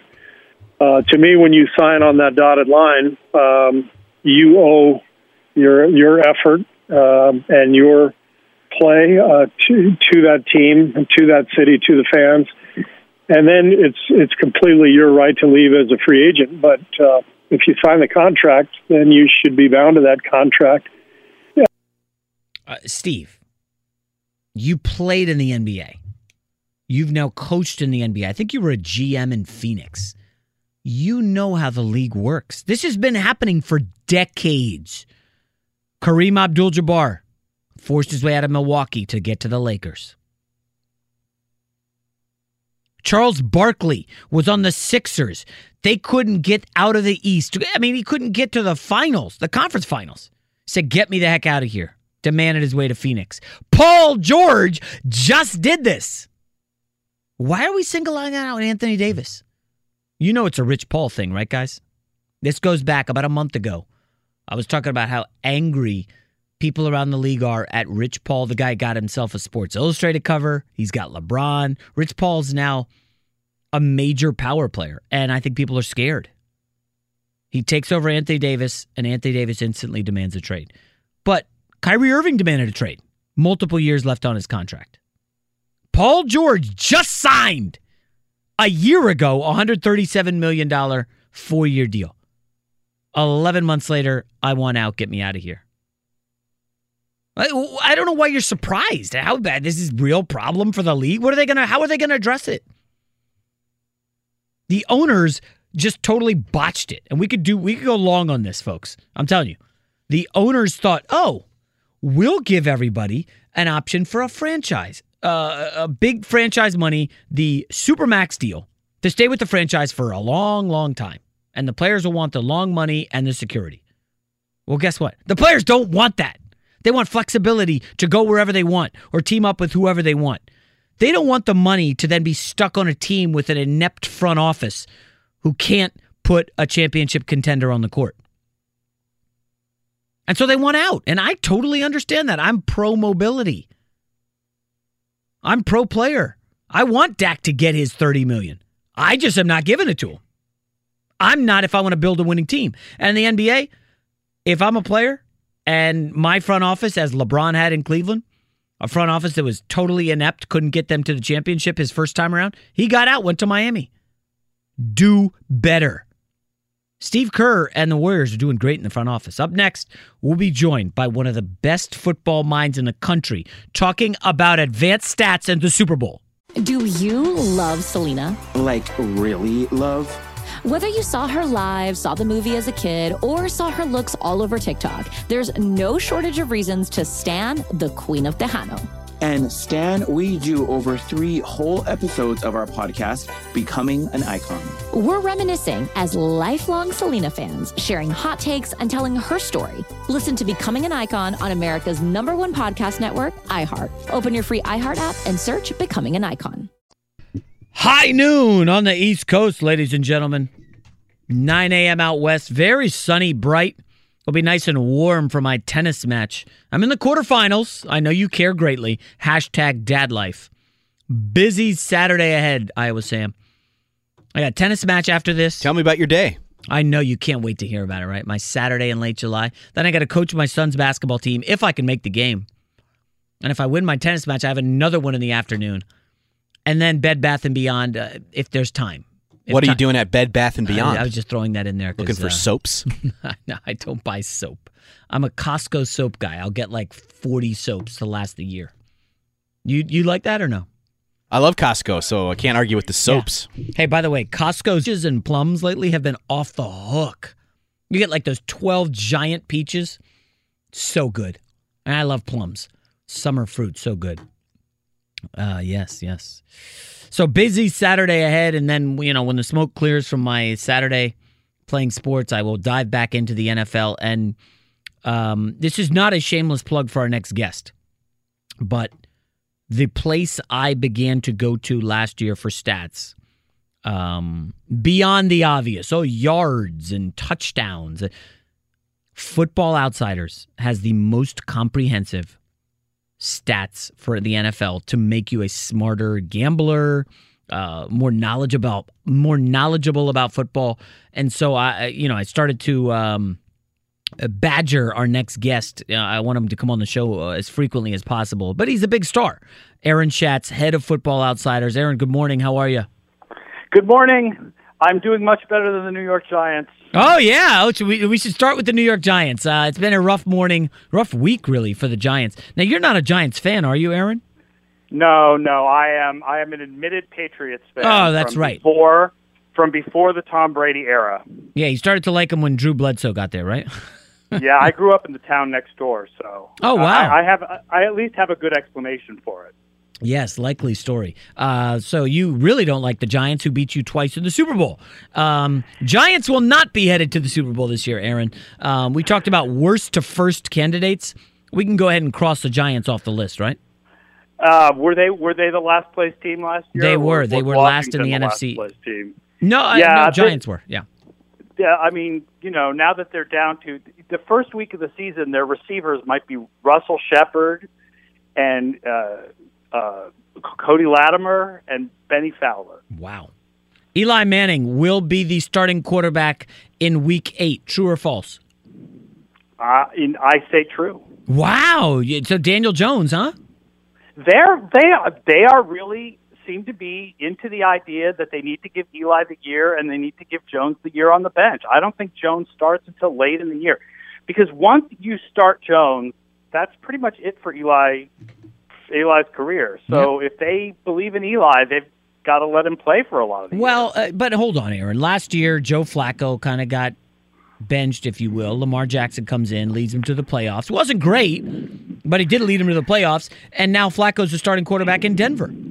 So I mean, but I guess Eli's slightly different. Now he is coming off one of the best seasons, uh, completion percentage, uh, quarterback rating, etc. One of his better seasons.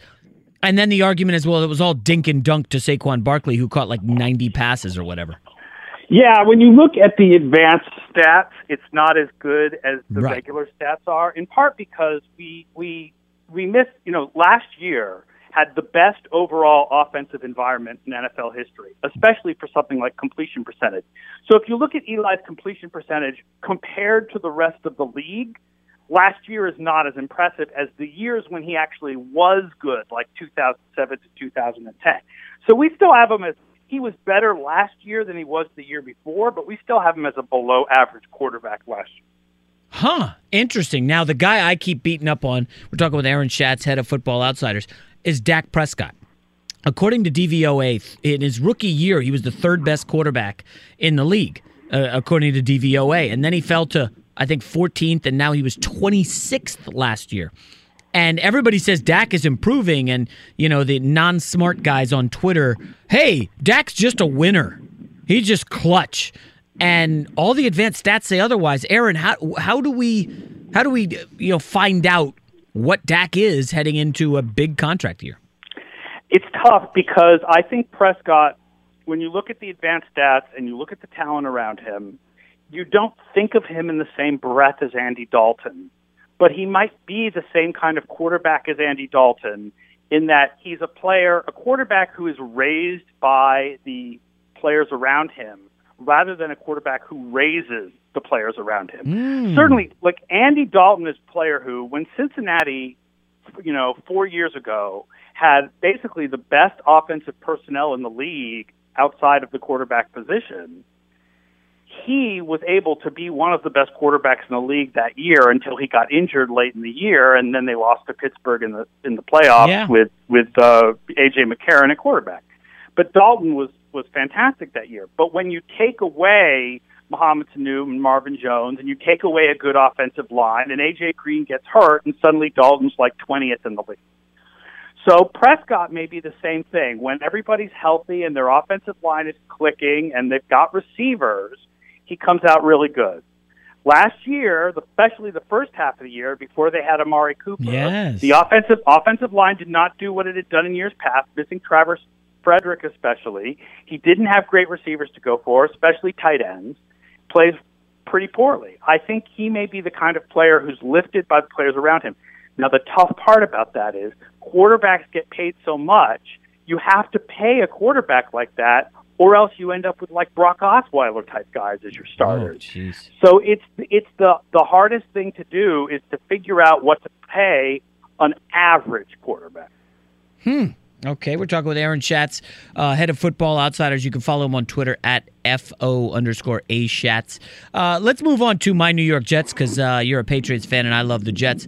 Uh, Aaron, am I going overboard thinking that they're a playoff team this year? We've seen some second year quarterbacks recently uh, Mahomes, uh, Watson. These guys take teams to the playoffs in year two. Um, I, I'm bullish on Sam Darnold. The stats didn't love him last year, but in December, you know, after a year, uh, you know, 12 games through the lineup, um, and at 21 years old, he showed some pretty good numbers in the month of December. We have them making the playoffs right now in 32% of our simulation. So they're not a playoff team, but they're a playoff contender. We have them with an average of 7.7 wins in our simulations, which I think is better than what most people think, but not as good as what you're expecting. One thing I'll say is that quarterback performance in December doesn't carry over to the next year. Like it's much more predictive to look at how a player performed over the whole year than just in the second half of the year or just in December. We specifically looked at it this year, hmm. especially in terms of Darnold, Josh Allen, and especially Baker Mayfield. Right, Baker Mayfield was so much better in the second half of the last year. We specifically looked at young quarterbacks. Do they carry it over? And they don't. On the other hand, just in general, second year quarterbacks, they usually get better. Yeah. Highly drafted second year quarterbacks, they particularly usually get better. Plus, a lot of talent on that defense. A lot of reason to believe that defense is going to get better. So I think, and they they have the uh, second easiest, I believe, projected schedule in the league by our numbers. Only the Patriots have an easier schedule, primarily because the Patriots play the Jets, while the Jets have to play the Patriots. Yeah. So they're probably going to be a better team than people think. I think what the Jets are set up for is not a playoff run. What the Jets are set up for is a playoff run in 2020. They're set up to be the team that we're talking about next offseason. Perhaps talking about the way we're talking about Cleveland this offseason. Ah. We might be talking about the Jets that way next offseason. Okay. All right, Aaron, but I don't think that the playoff run is this year. You mentioned Cleveland, so you just said the Jets make a make the playoffs in 32 percent of your simulations, and their average 7.7 wins. What do you have for the Browns on that? Well, we have the Browns lower than most people. So, I mean, the Browns are actually not that much higher than the Jets in our simulations. They make the playoffs in 34% of simulations. Okay. The reason why is that our projections have their defense declining. Part of that is just regression to previous performance because their defense improved significantly last year. Part of that is turnovers. They had a lot of takeaways last year, and that's something that really tends to regress to the mean from year to year. I will tell you subjectively, my personal opinion is that our projections are a little too low on Cleveland. They really did add a lot of talent this year. But one of the things about the talent they added is that you're like, you have to say if those guys stay healthy with a lot of guys like Olivier Vernon, right? If Vernon doesn't have a history of staying healthy the last couple Yeah. of years. So you only get the best out of him if he stays healthy for 16 games. Wow. Uh, so not that bullish on the Browns. So give everybody a team that nobody's really expecting to surprise people. Be it um, the Jaguars bouncing back. I keep talking about the Detroit Lions on this show. Maybe a Chicago Bears regression. Gi- give me something that you're not seeing out there in the general public and uh, the population. Well, we like the Lions more than most people. We like the Lions to be a playoff contender. That they're both their defense and offense. There's a little bit of rebound potential last year. I mean, remember they were a nine and seventeen two years ago. They added a good amount of talent on defense, particularly now that they added Mike Daniels this week. Offense added the two tight ends, Jesse James and T.J. Hockenson. So we like Detroit as a playoff contender, and we like Pittsburgh a lot more than conventional wisdom does. This is a team that still has a ton of talent. Offensive line has a ton of talent. Pass rush has a ton of talent. The secondary should play better this year. Uh, they lost Antonio Brown. That's a big loss. But you can't think of them as losing Le'Veon Bell. They didn't have Yeah, Le'Veon right. Bell last year. Yeah. Huh. So they've, they already lost Le'Veon Bell. That's already reflected in the numbers from last year. Yeah. Now I I like Conner and Samuels, and they have a history of having wide receivers come out of nowhere and really producing. Uh, so so maybe that happens again. I, I would agree with that. S- uh, Pittsburgh Steelers definitely a contender. Go ahead, give it to me, Aaron. Where are your Patriots? We have the Patriots as the number five team in how good they are, but the number three team in average wins in our projections because they have the easiest schedule. But we're projecting a New Orleans Los Angeles Chargers as the most likely Super Bowl matchup. What? Now that's weird because I don't. top Uh huh.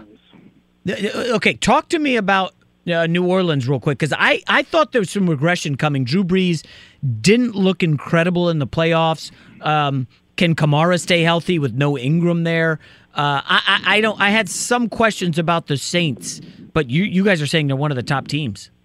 Well, they're a really well balanced team, first of all, right? They have a top 10 offense and a top 10 defense. There aren't a lot of teams that can say that. Them and the Chargers, basically, have a top 10 offense and a top 10 defense.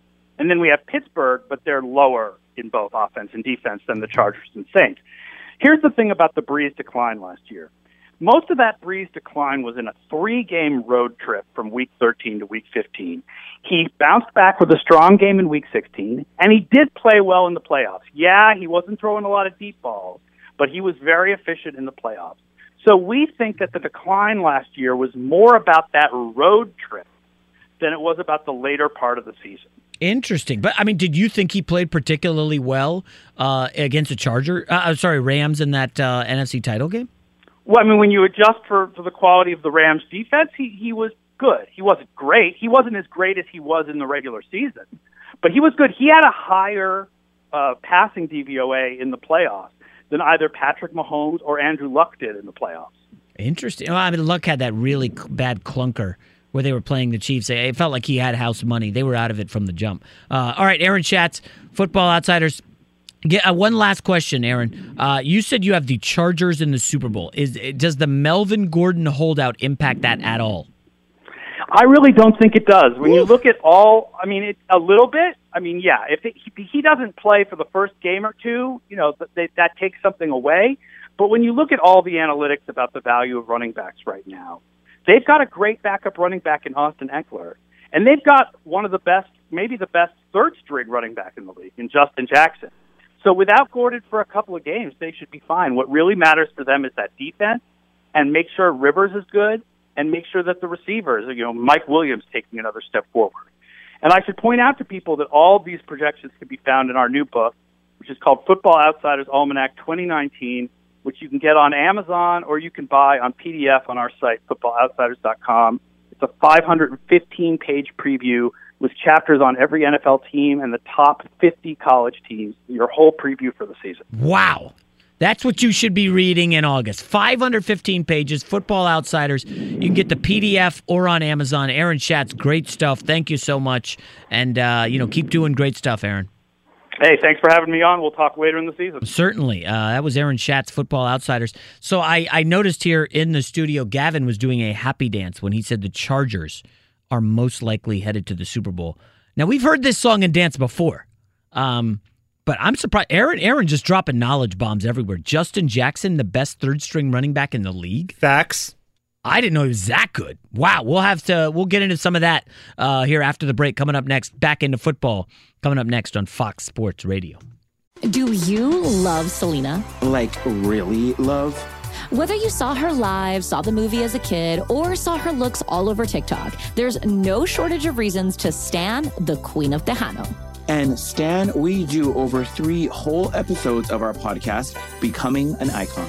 We're reminiscing as lifelong Selena fans, sharing hot takes and telling her story. Listen to Becoming an Icon on America's number one podcast network, iHeart. Open your free iHeart app and search Becoming an Icon.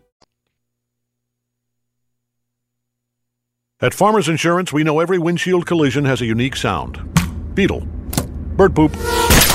Drone. Seen it, covered it. Talk to farmers. We are farmers. Bum, bum, bum, bum, bum, bum. Underwritten by Farmers Truck Fire Insurance Exchanges and Affiliates. Products not available in every state. Now here's a song I know, Iowa Sam. This is a song I like. This is a good. This was a good pump up pregame song. You invite some friends over, taking some shots. Um, Fabolous. Clipse No. uh, Ah! produced by Pharrell and Neptunes. How many of these do I miss? I'm probably like I'm probably like uh shooting like um Andre Drummond on three pointers with my guessing music uh artists. At least you try. Yeah, I'm never gonna stop swinging. So do you want me to tell you my uh tennis strategy? We got um we're gonna talk Clippers here in a couple minutes with uh LA Times national NBA guy. By the way, Steve Hartman up next. Uh, he was just helping me how to pronounce Tua Tungavailoa, not Tagovailoa. Doesn't sound like it's spelled. Thank you, Steve Hartman. Um, so my tennis strategy for the match, I, I was practicing this week against a guy and this pro that I know. I mean, he's really good. He's a 5.0 player, monster. Uh, he says, Jason, here's the strategy: hit the ball over three times before you get aggressive in any way, shape, or form. Just three hits. Count them out. Then after that, you can go for winners because 80% of the time, somebody screws up in the first three hits at my level, right?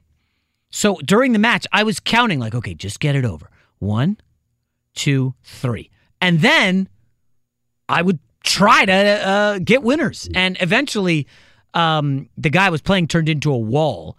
And I, it was basically two walls going against each other. And this guy who I know was watching and was like, Jason, there were times that felt like wheelchair tennis, just guys just hitting the ball over, hitting the ball over. I'm telling you, tennis is a great workout. I think I lost like six pounds yesterday playing. And uh, I'm very excited for my match today in the quarterfinals. I'm probably going to lose. So uh, I do want to revisit some of the stuff we just talked about with Aaron Schatz. Earlier we had uh, Joel Corry on, we had Evan Silva. There is, uh, folks, um, I think Gavin will agree with me. I-, I was early on this Detroit Lions stuff. Well, everybody seems to like the Lions. And what's weird is they're in a tough division. If you go down the list of quarterbacks, Aaron Rodgers, very, very good. Mitch Trubisky, his MVP odds are like crazy. I, I don't even understand it. Kirk Cousins, I like a little more than everyone else. And then there's Stafford, who has made a ton of money and has never won a playoff game. Yet I still like the Lions. Now, Gavin, when you hear the football outsiders, most likely Super Bowl is Saints Chargers. Your thoughts? That was my pick last year. Wow. Um, almost came to fruition. I think it was, you know, couple plays go different ways. Yeah, a couple. Especially that couple Patriots thousand game. in the Patriots game, which was like thirty-eight to seven in a minute. Yeah, we'll disregard that. They'll get popped for cheating this year. Won't even be in it. Oh, So- here we go. Here we go. But yeah, I mean, look, Rivers. I, I think this is the most talented uh, roster he's ever had. It, it doesn't help that Melvin Gordon is sitting out, but you know, I, in my opinion, they should just trade and move on with it. Keep that roster together. You need to worry about paying Bosa, Ingram, and Keenan Allen down the road. But yeah, this this season is uh, very exciting for Charger fans for sure. Yeah, I, I don't know. I'm the Saints. I I, I guess I got to look back at them. Michael Thomas obviously will get his deal sorted out. Um, I just something about Drew Brees, the way that season he kind of seemed to fade. But I'm again, I'm going to look. Uh, Aaron Schatz said that it was really a three game road trip in which he struggled, and I remember I had the the Saints. I think going into Baltimore and winning, and they lost that game. I'm pretty sure that one hurt.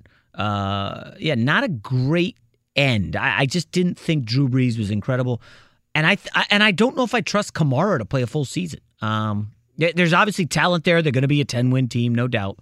Division's going to get better. The Falcons will not be as bad. Uh, the Panthers will be better. I just I don't know about the Saints in the Super Bowl. I By think, the way, you might have a potential Super Bowl preview this week. Chargers and Saints are practicing together. Uh, so Oh. there might be some good Wow. stuff out of that. Okay, good stuff. Uh, all right, coming up next here on Fox Sports Radio, we're going to go back to the NBA. I'm going to ask a guy who was at the Clippers introductory press conference. I don't think I'm going to ask him about Bob Ballmer. You guys saw the Ballmer video where he gets up there, he's all geeked. You didn't see it? Ballmer gets up on the stage, the billionaire owner, Mr. Microsoft, and he's like, Yeah! You know, flexing, clapping. You could just feel, you get excited. I got to say, some of these guys don't have energy. Ballmer has tons of energy. And if you really want to laugh, go look up YouTube, Steve Ballmer, Bill Gates, uh, Microsoft video from like 1989 or whatever it is. They are just dancing all nerdy and it's really cool. And um, Ballmer is super likable. This Clippers team, they're going to, like, their defense is going to make Ballmer like blow a gasket on the sideline. He's going to be so geeked. Um, I do want to correct that practice I just talked about is in August. I, I was seeing a lot of tweets about it this week, so I was think, thinking it was coming up. But well, if it's in August, uh, August is like four days, right? Three, four. August twenty second, though. Oh, oh, oh, okay, okay. So there is a month. So coming up, we'll talk next to Dan Woike, LA Times, get into the Paul George stuff. I called him a fraud earlier just because some of the stuff I'm seeing from Paul George, like, come on, bro.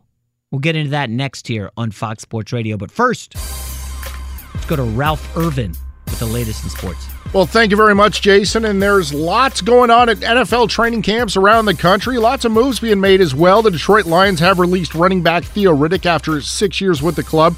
They did sign defensive tackle Mike Daniels to a one year deal in his place. Duke Johnson, he's sitting out practice today with the Cleveland Browns, an apparent hamstring injury. The same going on with the Falcons. Calvin Ridley sitting out. He has a hamstring as well. And an interesting story with Golden Tate and the New York Giants. He is appealing his four game suspension for violating the league's substance abuse policy. Well, this, of course, follows Sterling Shepard breaking his thumb, Corey Coleman tearing his ACL that's going to sideline him for the year. But well, the Golden Tate story is because he was prescribed a fertility treatment, he and his wife trying to have a child. He found out that some of the ingredients are banned substances, so he went to the NFL long before he actually had ever failed a test and said, "Hey, I this is what happened." And then he failed the test for exactly what he told them he took. So he is going to be appealing that four-game suspension. We'll see exactly how that goes. Now we'll be back to Jason in 10 seconds, but first a word from farmers. At Farmers Insurance, we know a roof can withstand a lot. One exception being an airborne car. Seen it, covered it. Talk to farmers. We are farmers. Bum, bum, bum, bum, bum, bum. Underwritten by Farmers Truck Fire Insurance Exchanges and Affiliates. Products not available in every state. There's always plenty to talk about with the NBA, so let's do it with Jason McIntyre and Dan Woike. Thank you, Ralph. Fertility treatment, huh? You know, I feel bad a little bit for Golden Tate there. Like, I mean, if that's the truth, why should he get four games? And I'm not even a Giants fan, guys. I don't like him at all. But without Golden Tate, without Sterling Shepard, Corey Coleman, their uh, number three receiver, torn ACL, like that is a tough watch. I haven't looked at the lines, but I'm wondering are three receivers worth half a point to the point spread? Week one, Cowboys, Giants could be interesting. I guess uh, we got another six weeks before that um, that game happens. All right, our next guest, uh, he's been on the show plenty. He covers the Clippers, which uh, I mean, he covers the full NBA, but he knows the Clippers well, and it's a good time to be in Los Angeles. Uh, LA is now ground zero for the NBA. Uh, you could feel it going that way, but now you've got what four of the top 10 players on the Lakers and Clippers. It's crazy. Helping us to make sense of this, joining the show now, Dan Woike of the LA Times. Dan, good morning. How are you? Hey, Jason, how's it going? Uh, it's going all right, Dan. Um, I don't know. This is supposed to be your vacation time, I, I would assume, right? NBA is slowed down to a screeching Yeah. halt. But I don't know. Can you take vacation with the excitement around the Clippers and the Lakers now? It feels like LeBron puts anything on Instagram, and oh my gosh, you know we you- we need to chase that. Like, how do you handle vacation in the summer and the NBA?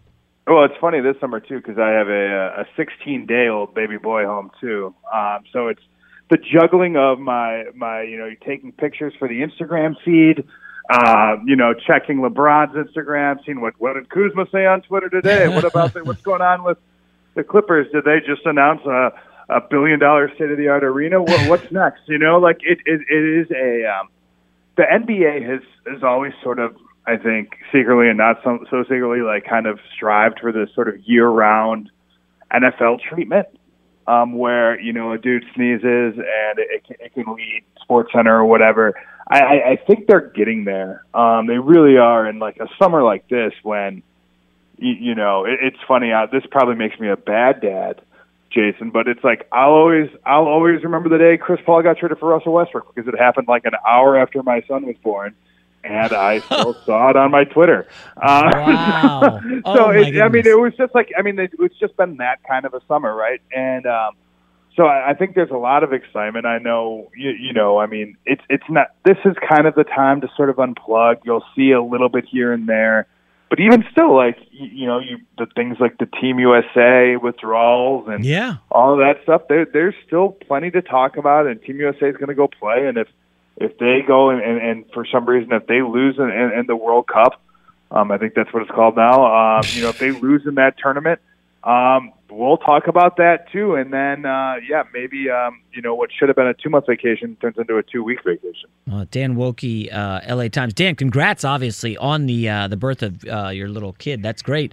Um, uh, bummer about having to chase all this stuff. Let me ask. You mentioned Team USA. Um, Yeah. I, I I was wrong about Kawhi Leonard. I did not think the Clippers were in play. I thought it would be Lakers. Um, and one of the reasons I thought was, uh, you know, the, Team USA will be in, I believe, Tokyo next summer for the Olympics. Um, what is Kawhi's status with that team? I do believe Popovich coaches it, but I thought if Kawhi wanted to grow that brand, which is basically the last thing he needs, given that he tight, he's got the titles, the MVPs, and the finals. Um, he was going to play in those Olympics next summer. What What are your thoughts though, right now, about Kawhi and uh, next summer's Olympics? I mean, I think it's a really interesting question for all sorts of players. I mean, I think sort of his calculus has changed um, in the last, and this is just speculation. You know, we haven't really, we haven't, you know, it's hard enough to get Kawhi to talk about yesterday to, and today and tomorrow versus you know 2020, 2020. I think yeah, 2020. Yeah. So um, you know, I, I think uh, I think though being around him some in Toronto last year and being around him a lot in the playoffs, the sense that I got from Kawhi was that um, you, you know last year sort of works for him, right? And, and what what I mean by that is that it was a, a long, slow build to being you know super optimized in the playoffs. Um, this was like a, a very well thought out plan. Keep the mileage off the tires so that when it's time to really go, you can go. And, and I think we saw that obviously, you know, ten times over in the postseason. And to me, Kawhi doesn't strike me as someone who would deviate from something that works so clearly. Now, at his opening press conference, he talked about wanting to play more games, and he might play more games. Um, you know, last year he was coming off an injury; he didn't have the same kind of off season. You know, it's you'll hear players talk about this that there's a really big difference when you when you have to rehab in the summer versus when you can kind of just like work on your game in the summer. Like those are two different things. Yeah. And, and he's going to have a work on his game summer, um, which he hasn't had uh, in, in a couple of years. So I, I think I expect him to be healthier, stronger going into the season. That being said, um, when he kind of floated the idea um, earlier this week that you know maybe you know the season's 82 games and I want to play the season, um, I, I think everybody kind of had that reaction, which Yeah. is like you know if we see you out there 70 times, um, that maybe will be a little bit of a surprise. Um, and I think the Clippers will do the same. They'll be really cautious with Paul George as he comes back from his shoulder surgeries. Um, I think that they might even limit Pat Beverly a little bit and lose. Um, you know, this is a playoff. This is a team that is going to be judged by whether or not they win a championship. So a lot of their decisions, I think, have to be made with an eye towards that, um, not so much with an eye towards what to do now. So, anyways, to, to tie all that into the Olympics, um, I wonder if you know if this is a Clippers team that plays deep into the playoffs. Um, if Kawhi Leonard is, is somebody who says, you know, do I really want to add another month of games Yeah. to my? You know, I've done it before. Um, you know, I've, I've I've been a part of the national team. Like, do I really want to do it? Yeah. Um, and I, and I and I think that that's an interesting question for a lot of players. You see guys.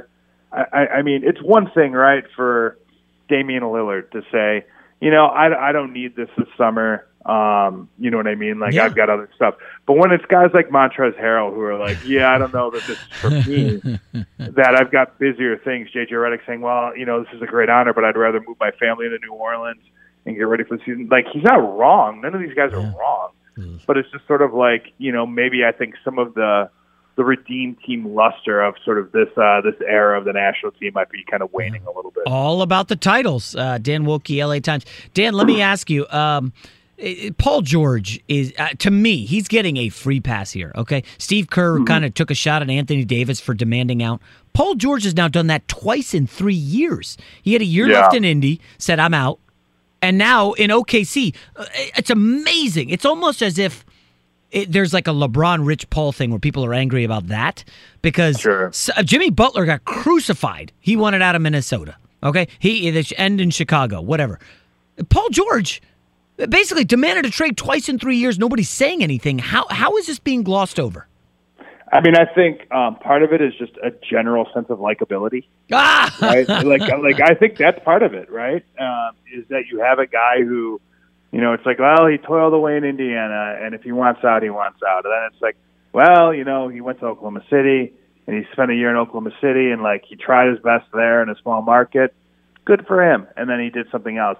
I, I, I will say this, and and I don't know this to be true, but one of the things that I heard a lot in my reporting about Kawhi Leonard um, was one of the options that was very much on the table um, for him. It seemed like was the possibility of signing a long-term deal with Toronto. Um, and I'm sorry, let me let me clarify here, just in case the aggregators are listening. Oh, they are. This was, They some- are. thi- this was something people speculated about in my reporting. This was a common sort of theory, is that one of Kawhi Leonard's options could be is to sign a long-term deal with Toronto, but to do so with sort of the caveat that if I'm not super happy in a year, you'll trade me, and, and, and that this will be something that it'll be sort of a a nod and wink kind of agreement. And, and I'm not saying that Paul George did this um, with Sam Presti and the Thunder. Uh, but what I am saying is that they, this is sort of the climate, right? And, and I think, um, you know, four year contract, seven year contract, one year contract, um, player mobility is here. Um, and, and yeah, I mean, Paul George has, has tried to better his situation. I, I mean, he's really, I would say, you know, he's made kind of one really big decision in the last three years, and that was the decision to re-sign in Oklahoma City. He had options. He could have taken meetings with the Lakers if he had wanted. He could have tried to go elsewhere. Um, you know, he elected to stay to try. And one of the things he always said to me about it was he talked about unfinished business, about how he saw what the Thunder gave up for him, Yeah. and how he felt sort of like, you know, I, I obliged maybe to kind of to try again.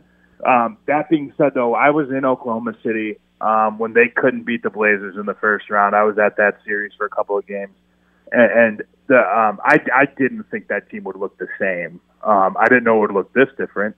I didn't know Chris Paul would be their point guard. I don't think anyone Um, did. Yeah, but um, it didn't. You know, it didn't surprise me. And there are always these guys that kind of hit the market late that you're not sure when they hit the, that they're going to hit the market. And Paul George is kind of, you know, one of those superstars. You saw the Clippers kind of poke around a little bit. Um, you know, everybody kind of knew Brad Beal was available, right? Or not available, but like kind of the guy that people had pegged to say, well, like maybe Washington would trade him. But you know, I mean, like uh, the athletic reporter, like the Clippers called on James Harden. You know, and it's and it's you make that call because you just don't know. Um, you know, and after Houston kind of couldn't get over the hump, like you just don't know. And and so that's I think kind of what they did with Paul George. And um, obviously he was he was closer and, and, and more amendable to moving on because he's pretty comfortable doing that. He's done it a couple times now. Great stuff, Dan Woike, LA Times. Again, Dan, congrats on the uh, the birth of the newborn baby. Thanks. And I'm going back to- to sleep, Jason. Yeah. Yeah, I was going I was going to say I'm going to go back to sleep until someone else gets straight. Yeah, try try to uh, enjoy the rest of your summer, man. All right, take care. Good stuff, Dan Woike, LA Times. Yeah, maybe fraud was a little too strong for Paul George. I'm going to stick with phony for now. So Paul George is a phony. Coming up next here, we will wrap up the show on Fox Sports Radio. Jason McIntyre back after this. At Farmers Insurance, we know the sound of a perfect hot air balloon landing and a less than perfect one. Seen it, covered it. Talk to farmers. We are farmers. Bum, bum, bum, bum, bum, bum. Underwritten by Farmers Truck Fire Insurance Exchanges and Affiliates. Products not available in every state. back here on Fox Sports Radio. Hey, new movie out We got two guys who have seen it in the studio. I have not. So we'll get to that shortly. It definitely looks good. And and um Gavin also missed last week's talk about the show Euphoria. My gosh. I'm all caught up now, Sam. We'll get to that in a second. Great news. There's a quick and easy way you could save money. Switch to Geico. Only takes 15 minutes to see if you could save 15% or more on car insurance. Go to geico.com and see how much you could save. All right, so Once Upon a Time in Hollywood came out this week. Brad Pitt, Leo DiCaprio. Obviously, the two single guys here saw it, and I think they saw it because Margot Robbie is in it. I am officially see anything Margot Robbie is in because she is just oof, she's beautiful. Um, let's hear the reviews. Four. Should we do the four stars, uh, four star scale or five? I like five. Okay. Um, I'm gonna. And first of all, what genre would you call it? Okay. Um, I think easily you could just say drama. Drama. Okay. Yep. It's a catch-all. Um, there are plenty of comedic moments in it. Uh, there is some action. One of my number one takeaways from the movie is this is finally a Tarantino film that you can take your mom to. Oh, wow. It is a uh, you know, not, it's not too overly violent. Uh, I and I'll let Sam go and give his review really quick. I have it ranked. So he's had nine films, Quentin Tarantino. Tarantino. Okay. This is, I believe, his fifth greatest film. I put Pulp Fiction, Inglourious Basterds, Reservoir Dogs, Kill Bill above it.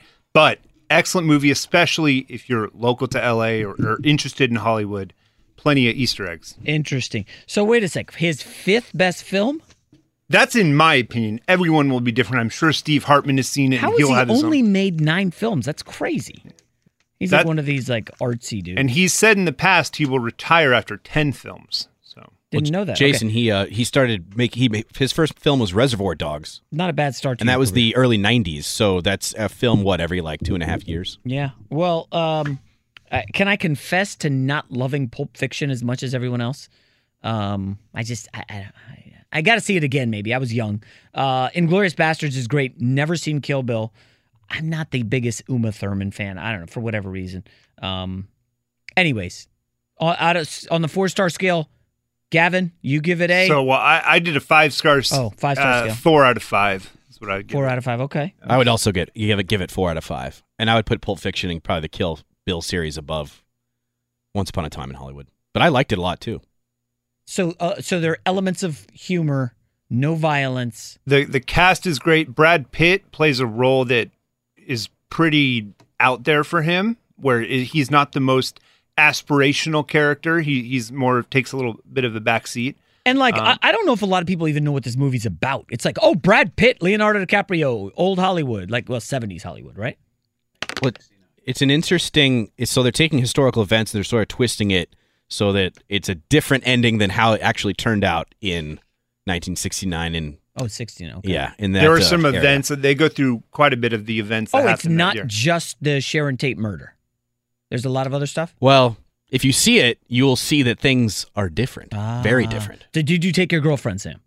Uh, yeah, her and I saw it last night. And her late show. thoughts were She liked it a lot. She loved it. really okay. All right. Now, quickly, let's go over to Euphoria because we did a lot of sports. We haven't done any pop culture type stuff.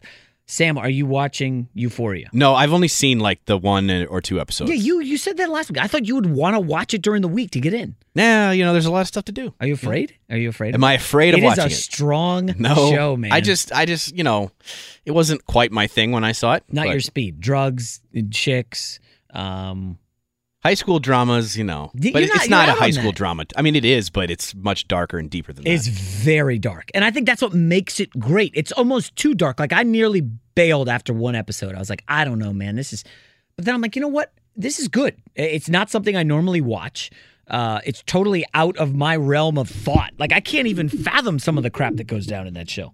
Uh, Gavin, are you watching it? I have not seen it. I am in the market for a new show because Big Little Lies is now over. Yeah, that show's great. Season two, not as great as season Well, one. I would agree. Yeah, Uh, the ending had a lot of people upset. It's been out for six days now, but it was a little hunky dory. Yeah, uh, but plenty of previews on HBO about Euphoria, so I didn't Yeah. know. I mean, it's good to hear that W- people are enjoying it. Will season? Will there be a season three of Pretty Little Lies or Big Little Lies? I, I think they have to the way Yeah, they ended the way it. They ended it. Yeah, yeah, yeah. Um, what about the intern? Have you, are you watching Euphoria? It looks like He a is not, no. twenty-year-old chap. Yeah. Oh my gosh, he's not watching Euphoria. Well, I'm sure Hartman is not. He's got a daughter about the age of the show, um, which and I think that was my of- thing is I didn't know if my it even felt kind of young for me. You know, like it, it seemed like a high school kind of show, but you're saying it's pretty dark I- and I- maybe yeah, I think it- obviously more adult. So Yeah, and you know, it's just America can. Everybody has their own story, and everybody's kind of messed up in that show, almost on a depressing level. All right, thank you guys. Great show, good stuff. Iowa Sam, Gavin, Hartman is up next. Everybody, have a great week.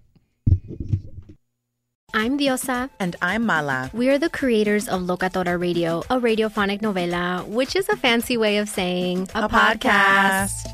Welcome to Locatora Radio, Season 9. Love at first listen. We're older, we're wiser, and we're podcasting through a new decade of our lives. This season, we're falling in love with podcasting all over again. And getting to the heart of our stories. We're going places we've never gone before, and we're bringing you along with us. With new segments, correspondence, and a brand new sound. Season 9 is kicking off with an intimate interview with Grammy Award winning singer songwriter Natalia Lafourcade. What's giving you hope right now? Well, when I see what music does to people, it gives me a lot of hope. If you liked Locatora before, you're going to love Season 9. Subscribe to our show, and you'll see why Locatora is your prima's favorite podcast. Listen to Locatora Radio as part of the My Cultura Podcast Network, available on the iHeartRadio app, Apple Podcasts, or wherever you get your podcasts. Do you love Selena? Like, really love? Whether you saw her live, saw the movie as a kid, or saw her looks all over TikTok, there's no shortage of reasons to stan the Queen of Tejano.